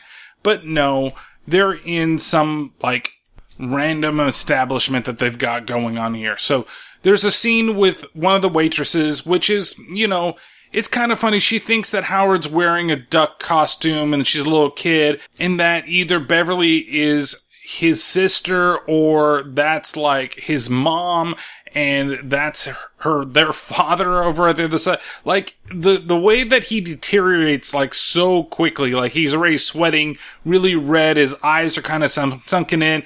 He's still talking like this. Like it's so weird and so fucking annoying to be honest with you. Uh, that actually it's it's not terrible, but it could be better. I'm just I think that it's like Cobra Commander or it's like Paranormal Pat's version of Cobra Commander when he makes the voice. Actually, maybe this is Paranormal Pat like just doing a voiceover for this film after all. Ah, weird. Anyway, so they basically get into discussion with her. She, you know, eventually tells them, hey, you gotta order something to be here. So they order three specials and they go off. And that's where they try to get a little more information from whomever has taken over Dr. Jennings' body. Listen, Dr. J, you-hoo! If you can tune back into reality for a second, I don't understand anything you're talking about. All I know is I need that laser machine to get me home. Is it still working, Jennings? Jennings? I told you, Birdbrain, I am not Jennings anymore. I am now one of the dark overlords of the universe. Mm, Dark Overlord of the Universe? That must be quite a responsibility. Tonight, the laser beam hit the nexus of Sominus. What is that? A suburb of Cleveland? It lies beyond the planets. It is a region of demons to which we mm-hmm. dark overlords were exiled eons ago. I hope you're getting all this. Howard, what I'm getting is that this man is very, very sick. Just as you were brought down here accidentally. Tonight, the laser beam released me from that region of demons and pulled me down into that lab. Small universe. During the explosion, I entered Jennings' body. So, I have disguised my true form, which would be considered hideous and revolting here.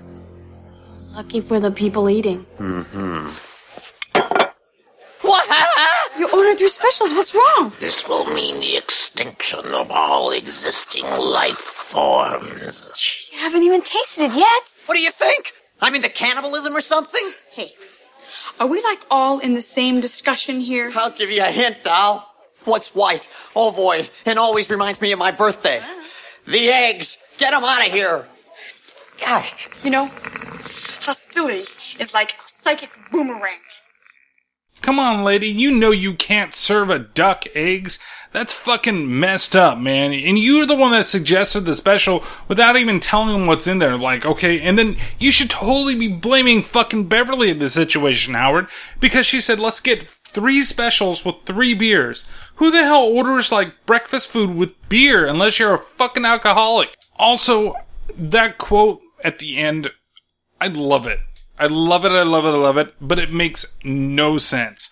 So, it, it was hostility is like a psychic boomerang. What? Like, it's well, it's a well written quote and I would love to use it in something else. Like, if I can find a reason to use it, maybe I'm just gonna stick it into shit. But honestly, like, it makes no sense. If anybody can give me a good de- explanation of this, I don't know. I'll figure out something to do for you guys or, or whatever. I'll give you a shout out in the next podcast.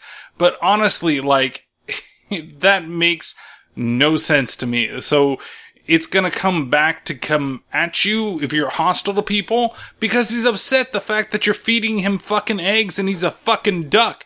Don't you get it? You may think that it's a Halloween costume, but you know, at the same time, you've got to understand maybe he's totally into the cosplay at this point. Like, he, there's no way that he's going to be able to get out of this, and he has to constantly act like the duck 24-7. We also learn here that someone else is the Dark Overlord of the Galaxy. I know I ruined it already, but hey, here we are. Uh, so, he's what was brought through, uh, or- was basically like they kind of make it seem like it was an accident that he was brought through on this one. Um, that the first time the accident was pointing it over into Howard's territory.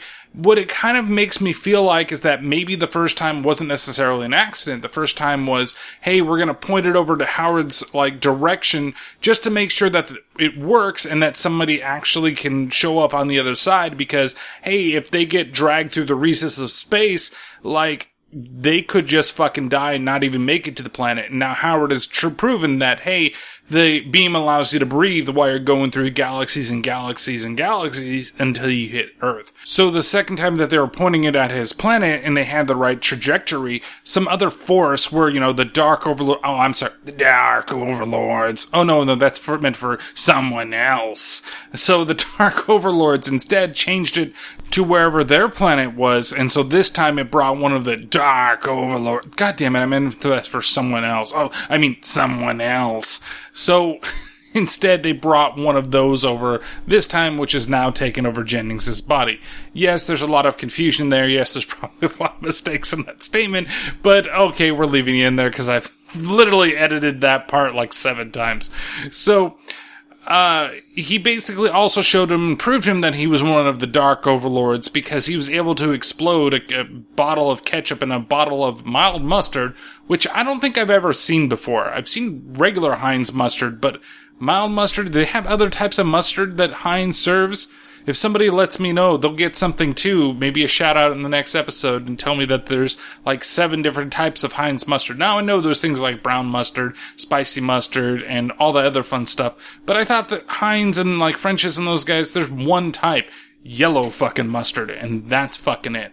So anyway, so we continue with the conversation after they've taken the eggs away, and we hear more about what the Dark Overlord's plan is actually going to be. It is time now. What's that? It is the code key. It will activate the laser spectroscope when I use it tonight to bring down the other Dark Overlords. The others? Now he's got a whole gang. Well, screw him. I got dibs on the laser first. Give me that code key. That's my ticket home.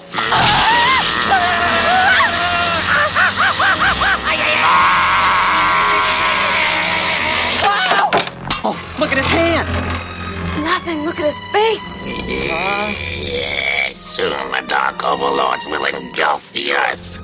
Nothing human will remain here. Yeah? Well, nothing ducks remaining here either. Move. We're going. Uh, you'll get the tech? Hate to eat and run. So Howard grabs the gate key and then gets stopped by a bunch of rednecks who are basically trying to make fun of him and everybody at the table. But Howard here is being a complete and utter dick. Whereas in the beginning of it, he was just kind of like, uh, and you know that he wanted to get out there and there was a sentimental part to him, but all of a sudden he went from, man, Beverly, it's making me so hard to leave here because of you to, oh man, I just need to get the fuck out of here. So I don't care if this guy's here and he starts fucking with people and he does all this stuff and he brings death and destruction to Earth. I need that fucking key to get home. Like, when did you turn into such a fucking unlikable dick? This is what happens in the second half of the movie. A lot of this is spent with him not fucking learning anything and just thinking of his fucking self. And it seems like it's such a switch. Like, I understand in the beginning that he had those feelings like, he's like, man, I'm just tired of assimilating here.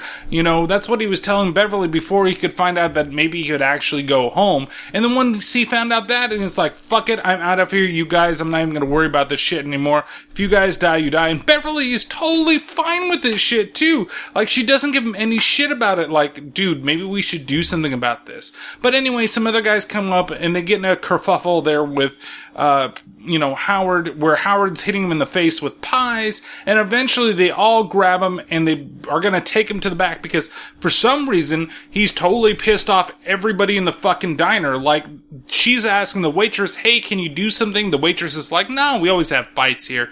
It's okay. Like, they like this type of thing, and they're to go in the back and basically chop his legs off and make duck legs, which I don't even think that was a thing, but they're probably just gonna cook the rest of him.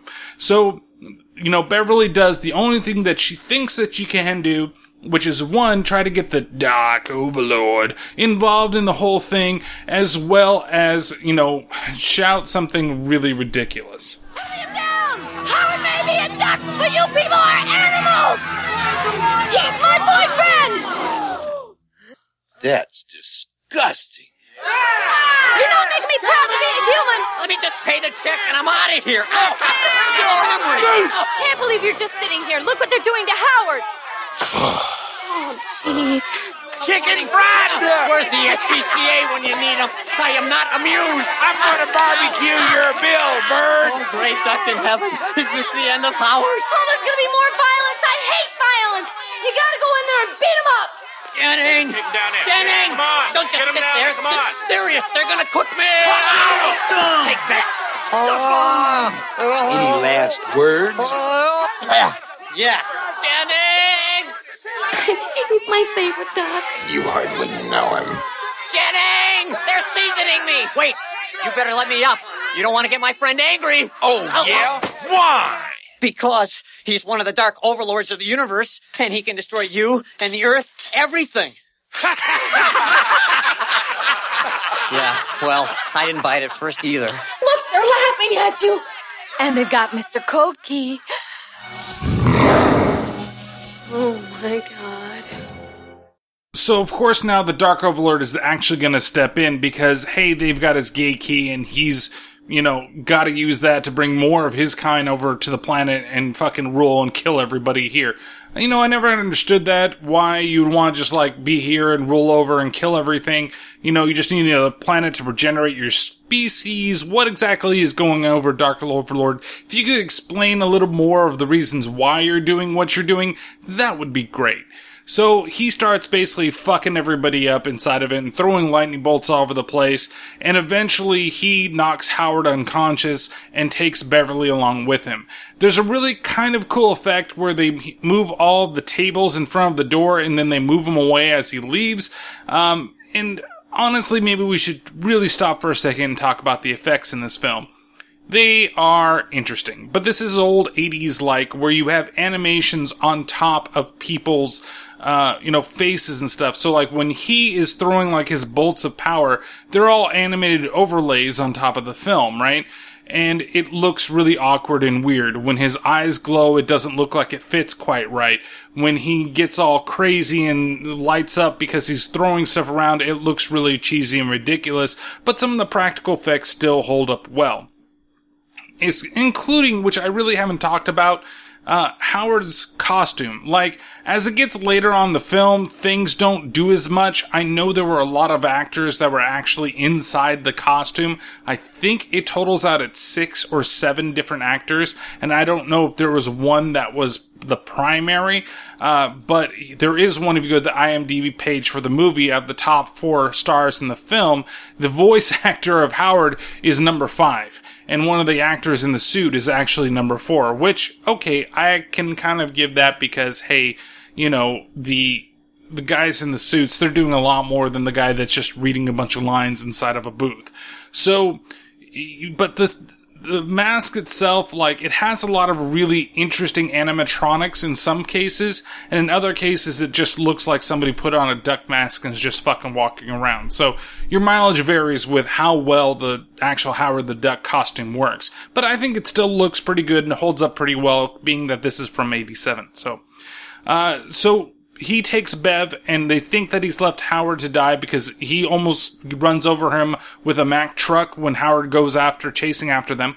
Uh, and then he's able to duck and completely go underneath, uh, the truck and they drive off into the night. So Howard is left there while the cops, they start showing up at the restaurant. Meanwhile, inside the Mack truck, we see that Dr. Jennings, well, the Dark Overlord now is explaining why exactly he left Beverly alive.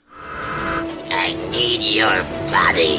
Creep, I've heard that one before! The Dark Overlords cannot exist on this planet unless they grow inside a human body. God, no.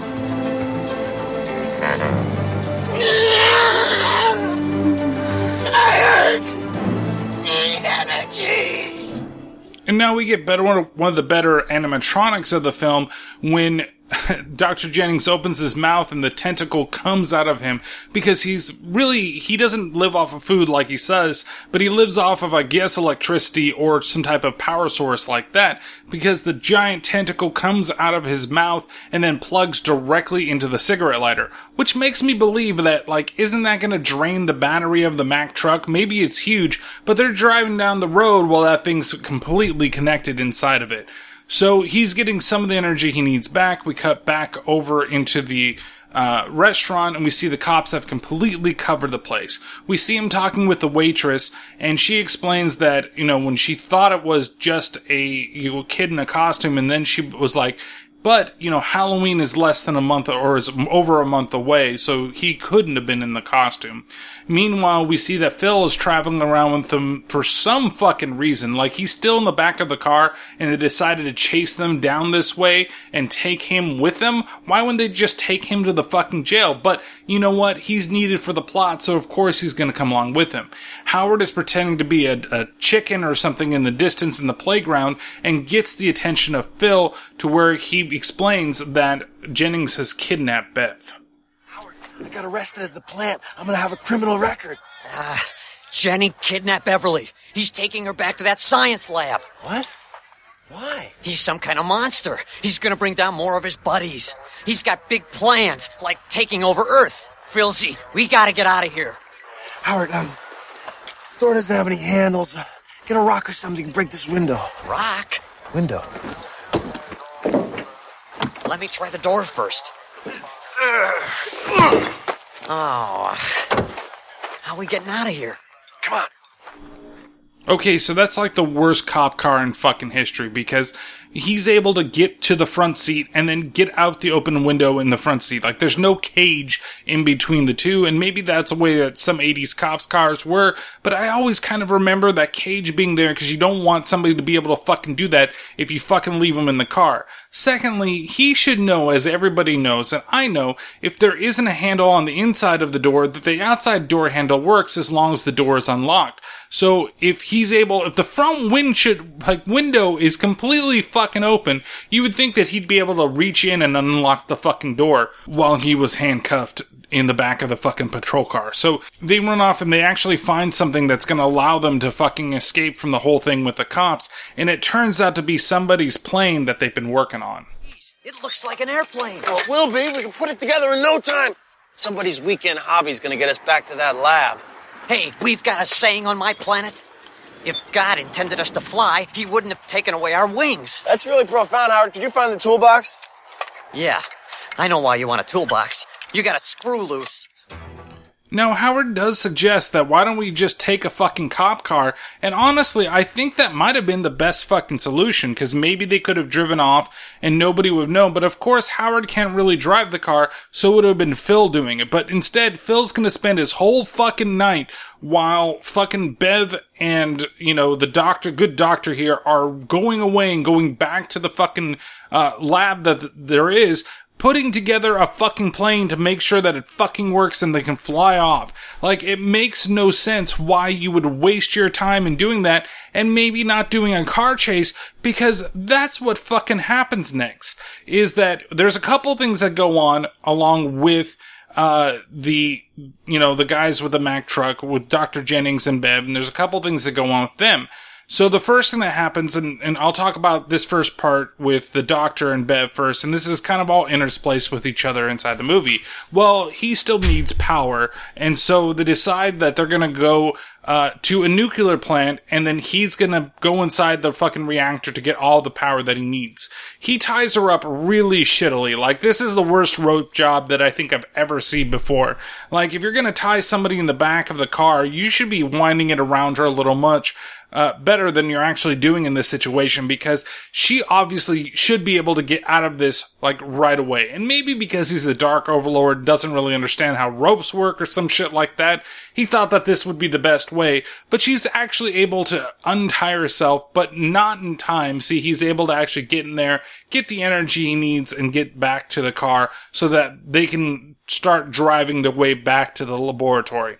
Uh, meanwhile, we see that Howard and Phil have completed the aircraft and they bust out of there on a basically long fucking chase scene of them not being able to fly very much. Now, Howard himself has never flown a plane before, but you think that they could have at least raised it up a little more, but no, Phil even tells him, hey, you've got to keep it low.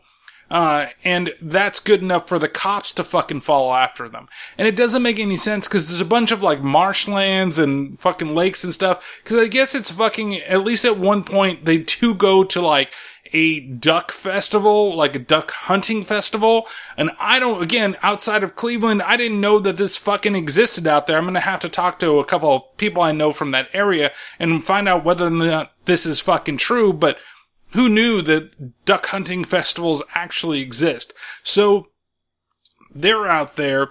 Uh, and they don't fly, like I said, over any of the water that's out there. Instead, they fly along the road so the cops can keep up with them at the same time.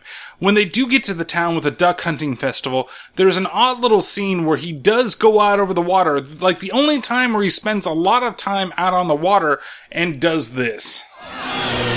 Death from the skies to all duck hunters! Tora, Tora! Vengeance is mine! Yeah!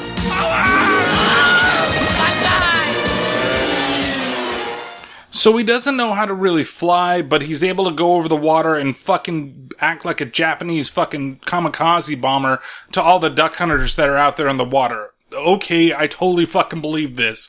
And he actually, there is a decent stunt where they land on top of a um, moving like freight truck where they stop for a second. The cops are all firing at them. There's a scene where they fire like a shotgun and it hits the fuel line, doesn't explode or anything. It just manages to loosen the fucking fuel like pi- like little tube that's there. I was gonna say pipe, but it's not a fucking pipe. It's a fucking tube, and it loosens that, and they put holes in the wings and everything, and like it makes no sense that he's able to fucking put it back together right away, fix everything that's going on so they can keep flying.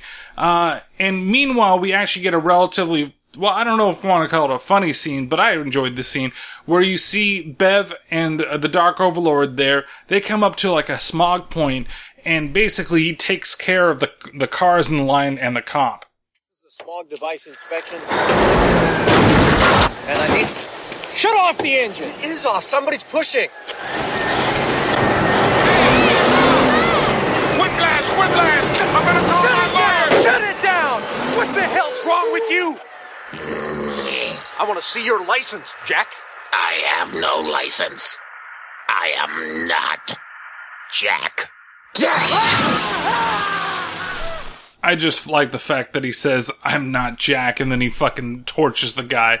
Like, it's probably wrong, not necessarily wrong, but it's not necessarily a great little scene, but I like that little scene so much, and I can't explain it, I just really do. So they actually end up back at the lab. We go back over and we see that they're still having problems flying, and eventually they also get over to the lab in their flying machine, and they crash into the fountain, and that's where Phil learns that Howard can't swim, and even has to say, man, a duck that can't swim, what the hell's up with that? Like, it's, it's weird. Uh, and, and the whole chase scene is meant to be kind of entertaining, but I just find it too long. I find that it's not very entertaining at all. There's like I said, the one scene that goes up on top where he lands on top of the truck.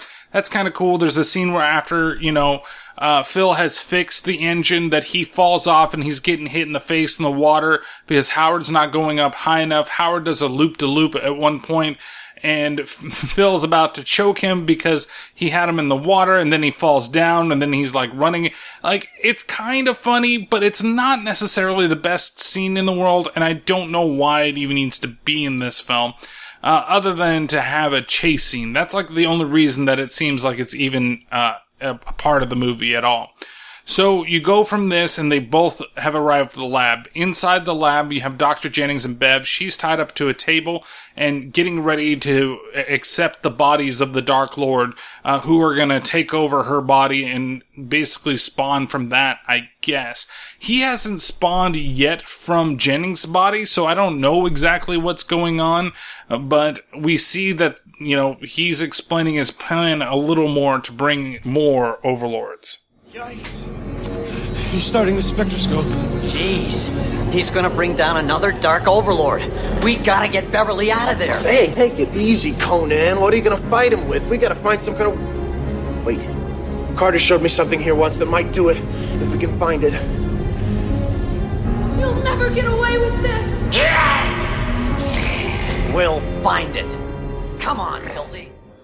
So now we're set for the final act where it's going to be Howard versus the Dark Overlord. What Phil is talking about is a neutron disintegrator that they managed to find in the back. It's locked up in a cage, but it's locked up with the shittiest lock in the world to where Phil's able to actually break the lock and then somehow gets out of the handcuffs because he hasn't been out of the handcuffs this entire time that he's been flying with Howard. Yet when they get over into like they bring the a big giant vehicle that they're going to use to sneak up on the Dark Overlord over here and blast him with the neutron disintegrator. He's lost his jacket and he's managed to lose his fucking handcuffs, but you never watch him actually take the handcuffs off. Like, I'm like, where did they go?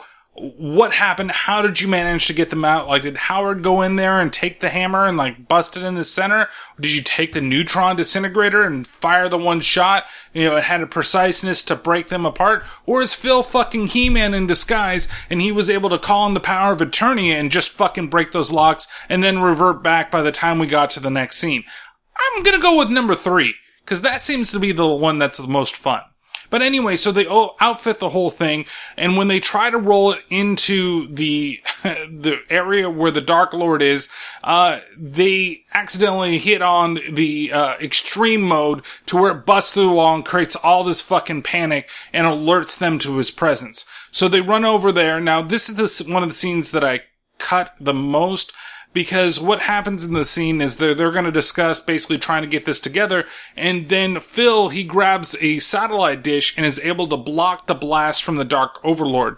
Now, it takes a while for those blasts to finish up and Howard can't quite fi- figure out how to get the stupid thing rolling. And I'll explain it afterwards, but it makes no sense why this is required if they were able to, like, not surprise him earlier. Run,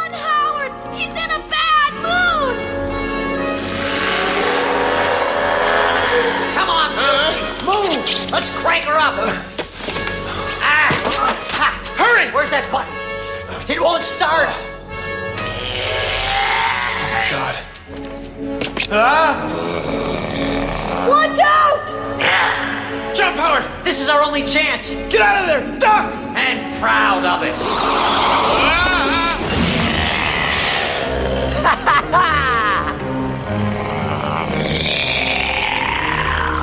Filzy, you saved my life!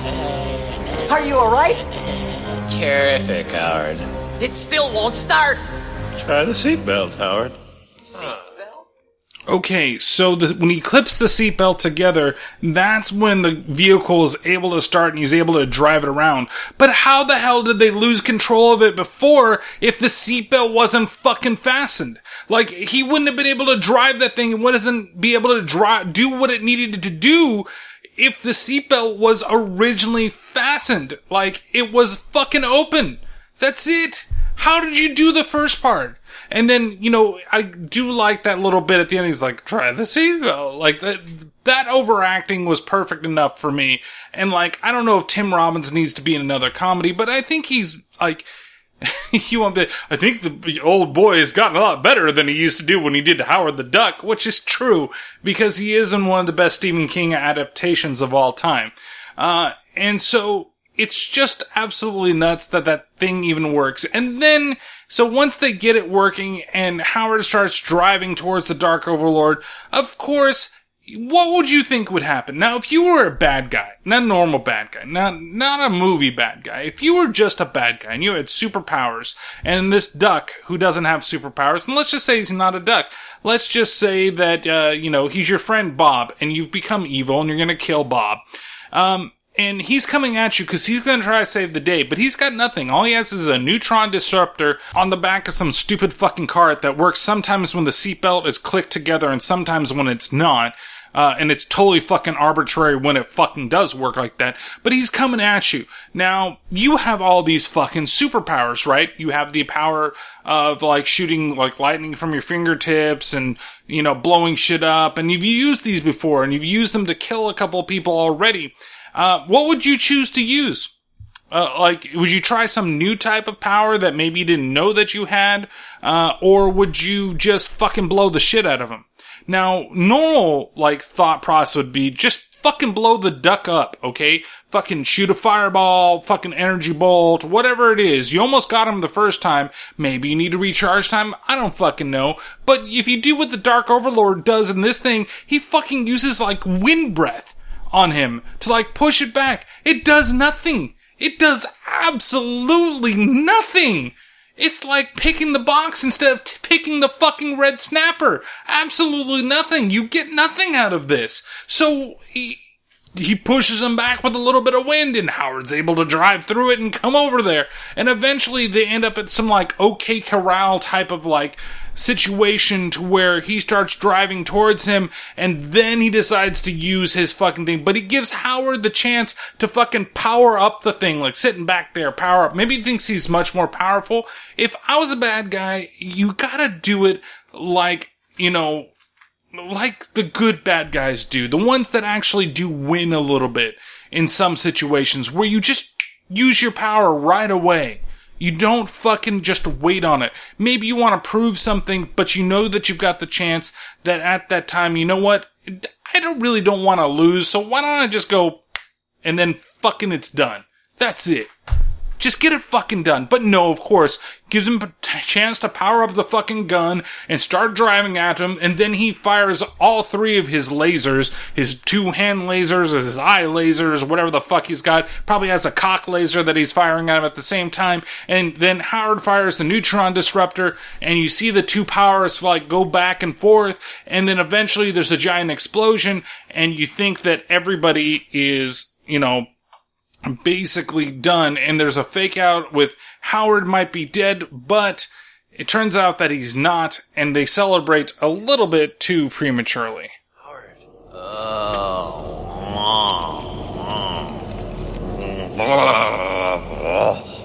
Howard! You alright? I need this like I need another tail. You did it! Hey, get me down from here! Come on. Oh. Dr. Jennings? Howard, it's not, it's not what? The evil's not inside me anymore. The explosion must have released it, and it's loose. What about me? The Dark Overlord is still here. Well then, I suggest we get Beverly and get the hell out of here. So yes, the Dark Overlord is still somewhere out there, and he does break through one of the bridges from below, and we get to see him for the very first time.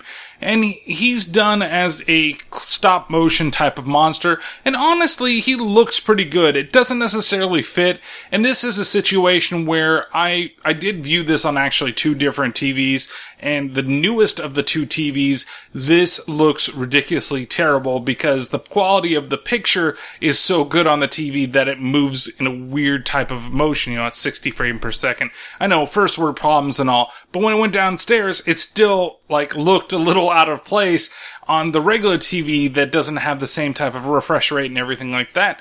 So you have this monster that is like I said, I think the design is well done, but it looked like it had two heads when it first came up. Like it's got a head on the ass, and then it's got a head on the front that's the real fucking head.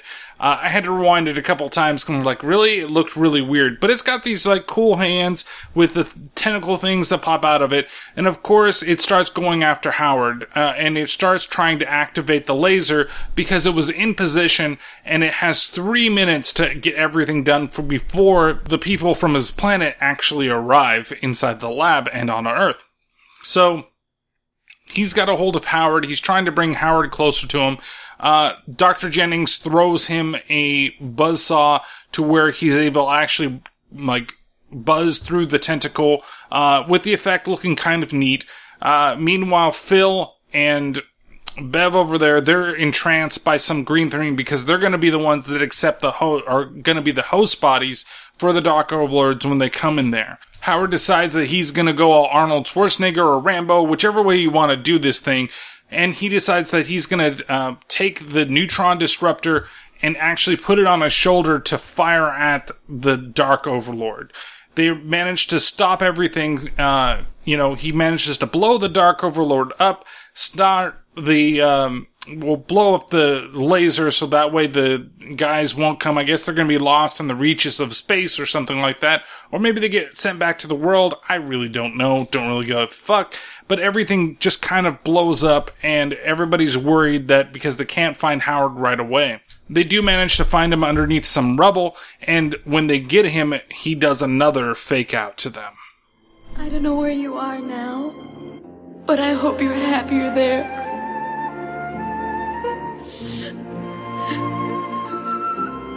This world didn't treat you very good.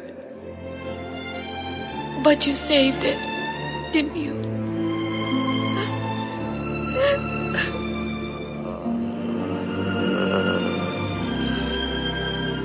Howard. I am not Howard anymore.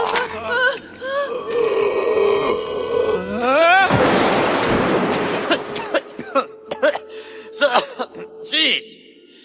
All this smoke, murder on the sinuses. Fooled you, didn't I? So they're all happy because they've been all reunited. The satellite has been destroyed. The Dark Overlords are going to be back in their planet. There's not going to be any more. And finally, Bev and Howard are going to be able to get down and dirty. But of course, it all comes at the cost that Howard can no longer go back to his home world. And that was a decision that he made himself. So ultimately, he didn't make the uh, you know, the sacrifice. Well, I guess he did make a sacrifice, but he didn't sacrifice the planet in order to do that. Uh, and then the movie ends on a very uplifting and happy scene where we see that Bev and her band, the Cherry Bombs, are now really big because Howard is their manager. Phil does all the stage stuff for them. And of course, they have the rocking hit of Howard the Duck, which is the theme song for the whole movie. Now, I know this is long, I know, but you have to enjoy the song that is Howard the Duck, and we'll be back to finish up after it's done.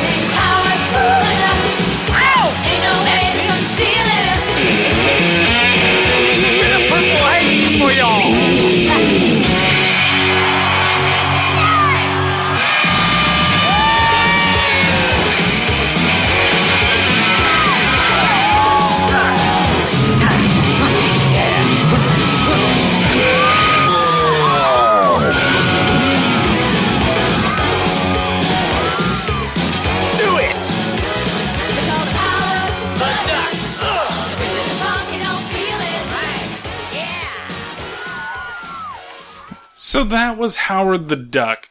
And yes, it's cheesy. Yes, it has its problems, but god damn it, I still love this fucking movie. Like, it's just the nostalgic factor I have a hard time getting away from. I just remember the good times hanging out with my sister, you know, when we were really young kids and just watching this and watching it with the family. And I don't know why. I don't know how my parents even allowed this film to come into our fucking household. Like, honestly, it, he's, Howard in this is a terrible character. Like, he has his funny moments. He's voiced well. Uh, I think that the guys that are in the suits do a pretty good job with what type of stiffness. I mean, it's not quite, you know, Christian Bale in Batman stiffness or even Michael Keaton in Batman suit stiffness. Like, it still had, the, animatronics have a lot of emotion to it. It's done well. I love that it's all practical. Uh, Don't get me wrong. I actually like the way the new version of uh, Howard the Duck looks in the uh, Guardians of the Galaxy movies. Like, it looks great. I really want to see a new Howard the Duck film, to be honest with you. I want to see if they can actually do it right. But you know what's really funny? As much as I say, oh, it's a tale of two films, and I can't believe they have this part on the first part and that part on the second part, you know what? This is actually a relatively faithful adaptation of the comics. Like everything that is mentioned in here is there. Yes, there are tweaks. Yes, I don't necessarily think the romance is necessarily there between Bev and Howard that they kind of shoehorned into the film. I don't even think it needs to be there. But honestly, a lot of the stuff is very similar. Uh, the Dark Overlords exist. They're the ones that actually had, you know, the, everything redirected to bring Howard into our world. Beverly is a character, um, that he does meet. She's more of an artist in that and that she goes around with him on all his adventures, but he also hangs out with Man Thing and a couple other different Marvel creations at the same time. It's a very interesting film, and it's weird to think about it that way that they actually kind of nailed like some aspects of the comic. They just didn't execute it right. Like, it could have been a much better movie. It could have been a lot funnier. It could have been a lot more endearing. I think that, like I said, you could have split it up easily into two films. You could have done the duck out of water type film where he comes to the world. He doesn't have to have the whole second half of everything with the goddamn, you know, Dark Overlord and all that bullshit. That could be another movie. The fact that he just, at the end of the first movie, he comes to accept, you know, that, hey, I'm no longer going to be here. That, I'm no longer going to be at home. I'm going to be here. And then in the next movie, they actually figure out that, hey, there's a way to send you home, Howard. And oh my god, I can be sent home. And when he figures that out, that's where you introduce the whole thing with the Dark Overlord and he's got to fight it and he's got to defeat it. And he determines that, hey, it's better to sacrifice one duck over the lives of everybody on the planet Earth. You could have had uh, great films. As long as the first one did well, then the second one could have been a little more of a standalone type of film. But as it stands, you've got two films combined into one with a weird transition between the two, where the transition is like a love interest shit between the two of them that doesn't need to necessarily be in this film. You could figure out the whole relationship about him becoming their manager and all that other stuff. That stuff could be like the forefront, you know, even though he pines to go home, he realizes that he can do a lot of good here and he can help out a lot of people here at the same time. I don't know if maybe it should have gone that way, but that's just a feeling that I have. Still, I love the music of this film, um, from the cheesy 80s stuff to the soundtrack that's there. Some of the puns, while they're terrible, they make me chuckle. There's a lot of just randomly small scenes. The Dark Overlord shit, even with the voice, still brings me back to when I first saw it the first time. I was scared out of my fucking mind at this claymation monstrosity. I mean, it's it's no Freddy Krueger, but come on, when you see it, like the tone of everything, it becomes a lot more serious once with that stuff when you've had kind of like a light-hearted romp for most of the film. So overall, what do I give this film? Well, It's a one out of five on the gore. There really isn't anything other than the tentacle. And then I'm gonna put duck tits into the gore category for this one. So it gets a one. I was thinking about raising it to a two just for that reason. But no, we'll leave it at a one on this. The crap factor, it's a four out of five. Like I said, Lea Thompson, she doesn't need to be so breathy every time that she talks. And she's just like, seems like she's out of it. Tim Robbins definitely overacts. Jeffrey Jones, that voice, oh my god, like I think it's a little bit too much. Um, and then like when the costumes look bad, they look bad. And when the makeup looks bad, it looks bad. But then when it looks good, it still looks good. Uh, and then a lot of the dialogue, uh, the, the change in Howard from being like, uh, you know, uh, sympathetic to all of a sudden, fuck you guys, I just want to get out of here. It doesn't really work well for me. So it's a four or five. But the fun factor is a four out of five. To me, this is a bad movie that's so bad it's good. Like, it's so entertaining to watch. Um, if you've never seen it before, and, and, and again, I have to put an asterisk maybe on that because it's because of nostalgic glasses. There's a lot of things that I really enjoyed, and sitting through the whole thing again, and, and again, and, and once more again, um, it, I still like it. I still really enjoy it. So to me, it gets a four out of five. It can't get to the five out of five range because there's still things as an adult and even as a kid, maybe I didn't realize, but now I'm just like, why is this in this fucking movie? Why does it need to be there? You can take the whole romance angle out of it. It'll save you 15 minutes of the film. Uh, and everything maybe will be better for it. Like, I like her being more of like his, uh, Scooby Doo to his Shaggy or something like that, you know?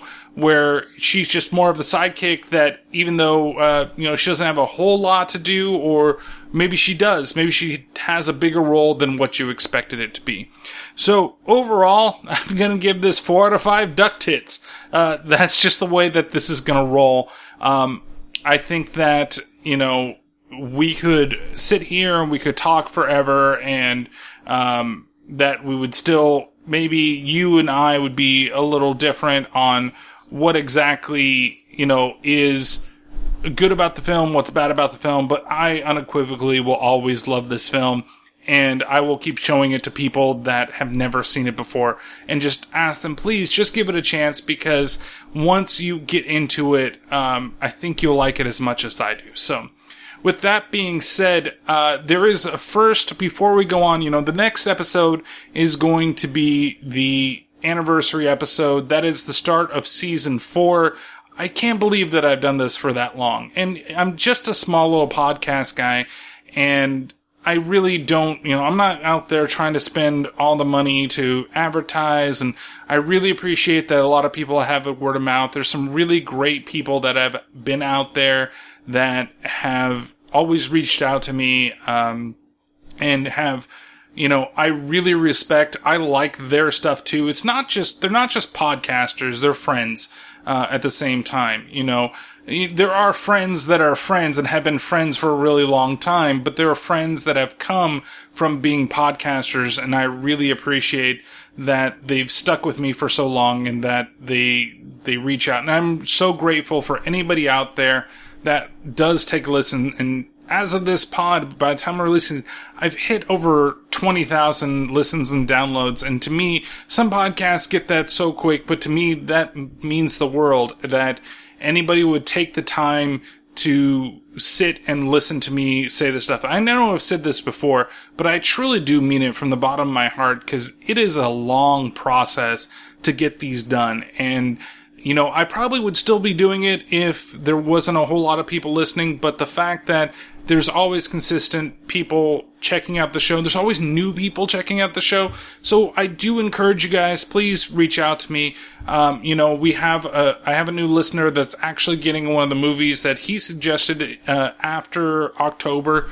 Um, I'll be rolling out with his movie uh, in that time. And another listener, you know, recently, she recently found me on Spotify. So I guess Spotify works for people founding, uh, the podcast. And, you know, I appreciate that anybody wants to reach out and follow all the fun things. But so for the anniversary show, now last year, I had a theme for Halloween and it was a werewolf movie, a vampire movie, and then a Frankenstein style movie. And so those were all culminating into one movie. And a lot of people thought, oh hey, it's gonna be Monster Squad.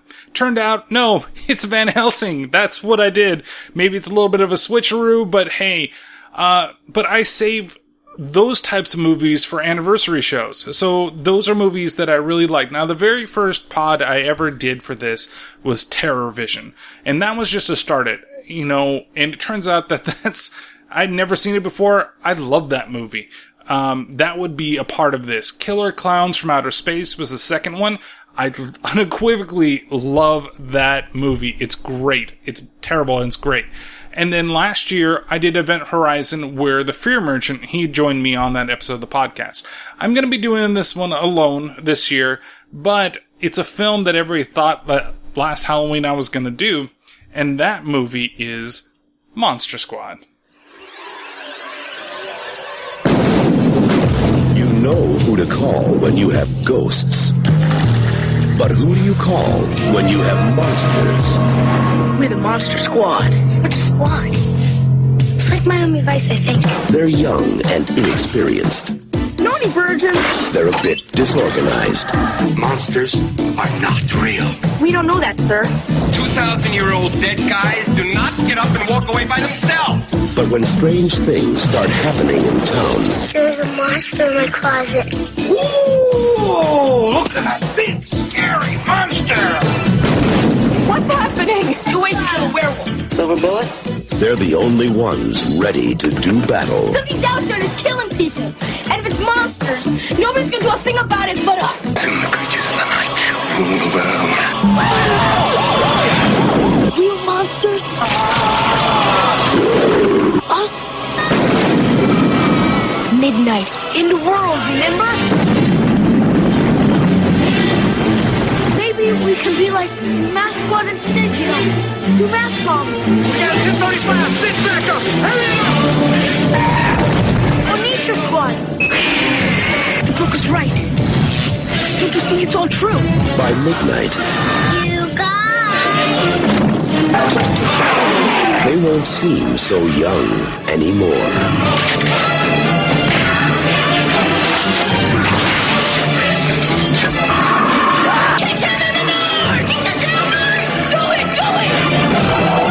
Monster Squad. Wolfman's gone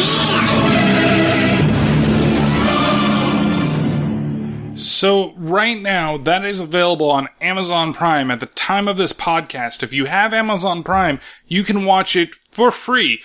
Please go out and watch it before the podcast because I think it's worth everybody's time. That's one I definitely say you should watch before. And this is actually a great lead up because Dave again, he's doing another uh, Universal Monster movie marathon, and this is, it's not an unofficial start or whatever, but it's gonna kind of get you excited again, and I will be a part of that as well, um, doing the second creature, I think it's Revenge of the Creature, uh, but that won't come until sometime in November as a bonus episode for everybody to listen to. But you can, you know, it's all those Universal monsters all in one film with the kids. I fucking love that the Gill Man is in this movie. It makes me smile every time. And of course, there are some gnarly fucking deaths in this movie, uh, by some of the monsters, especially the Wolfman, uh, which you get a taste for in the trailer, but you don't see how it ends. With that being said, of course, always go out there, follow the other podcasts that have, uh, that are going to be doing that as well as, uh, our friends of the show.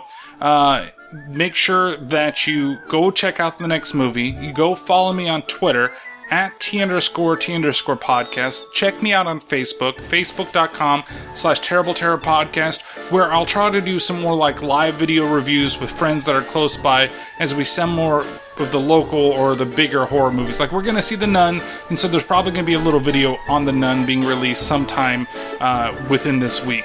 And besides that, uh, I will say adieu to you all. Oh, you can email me to terribleterrorpodcast at gmail.com. The music is telling me to go, and so next time for the anniversary show, make sure that you watch Monster Squad. Bye bye.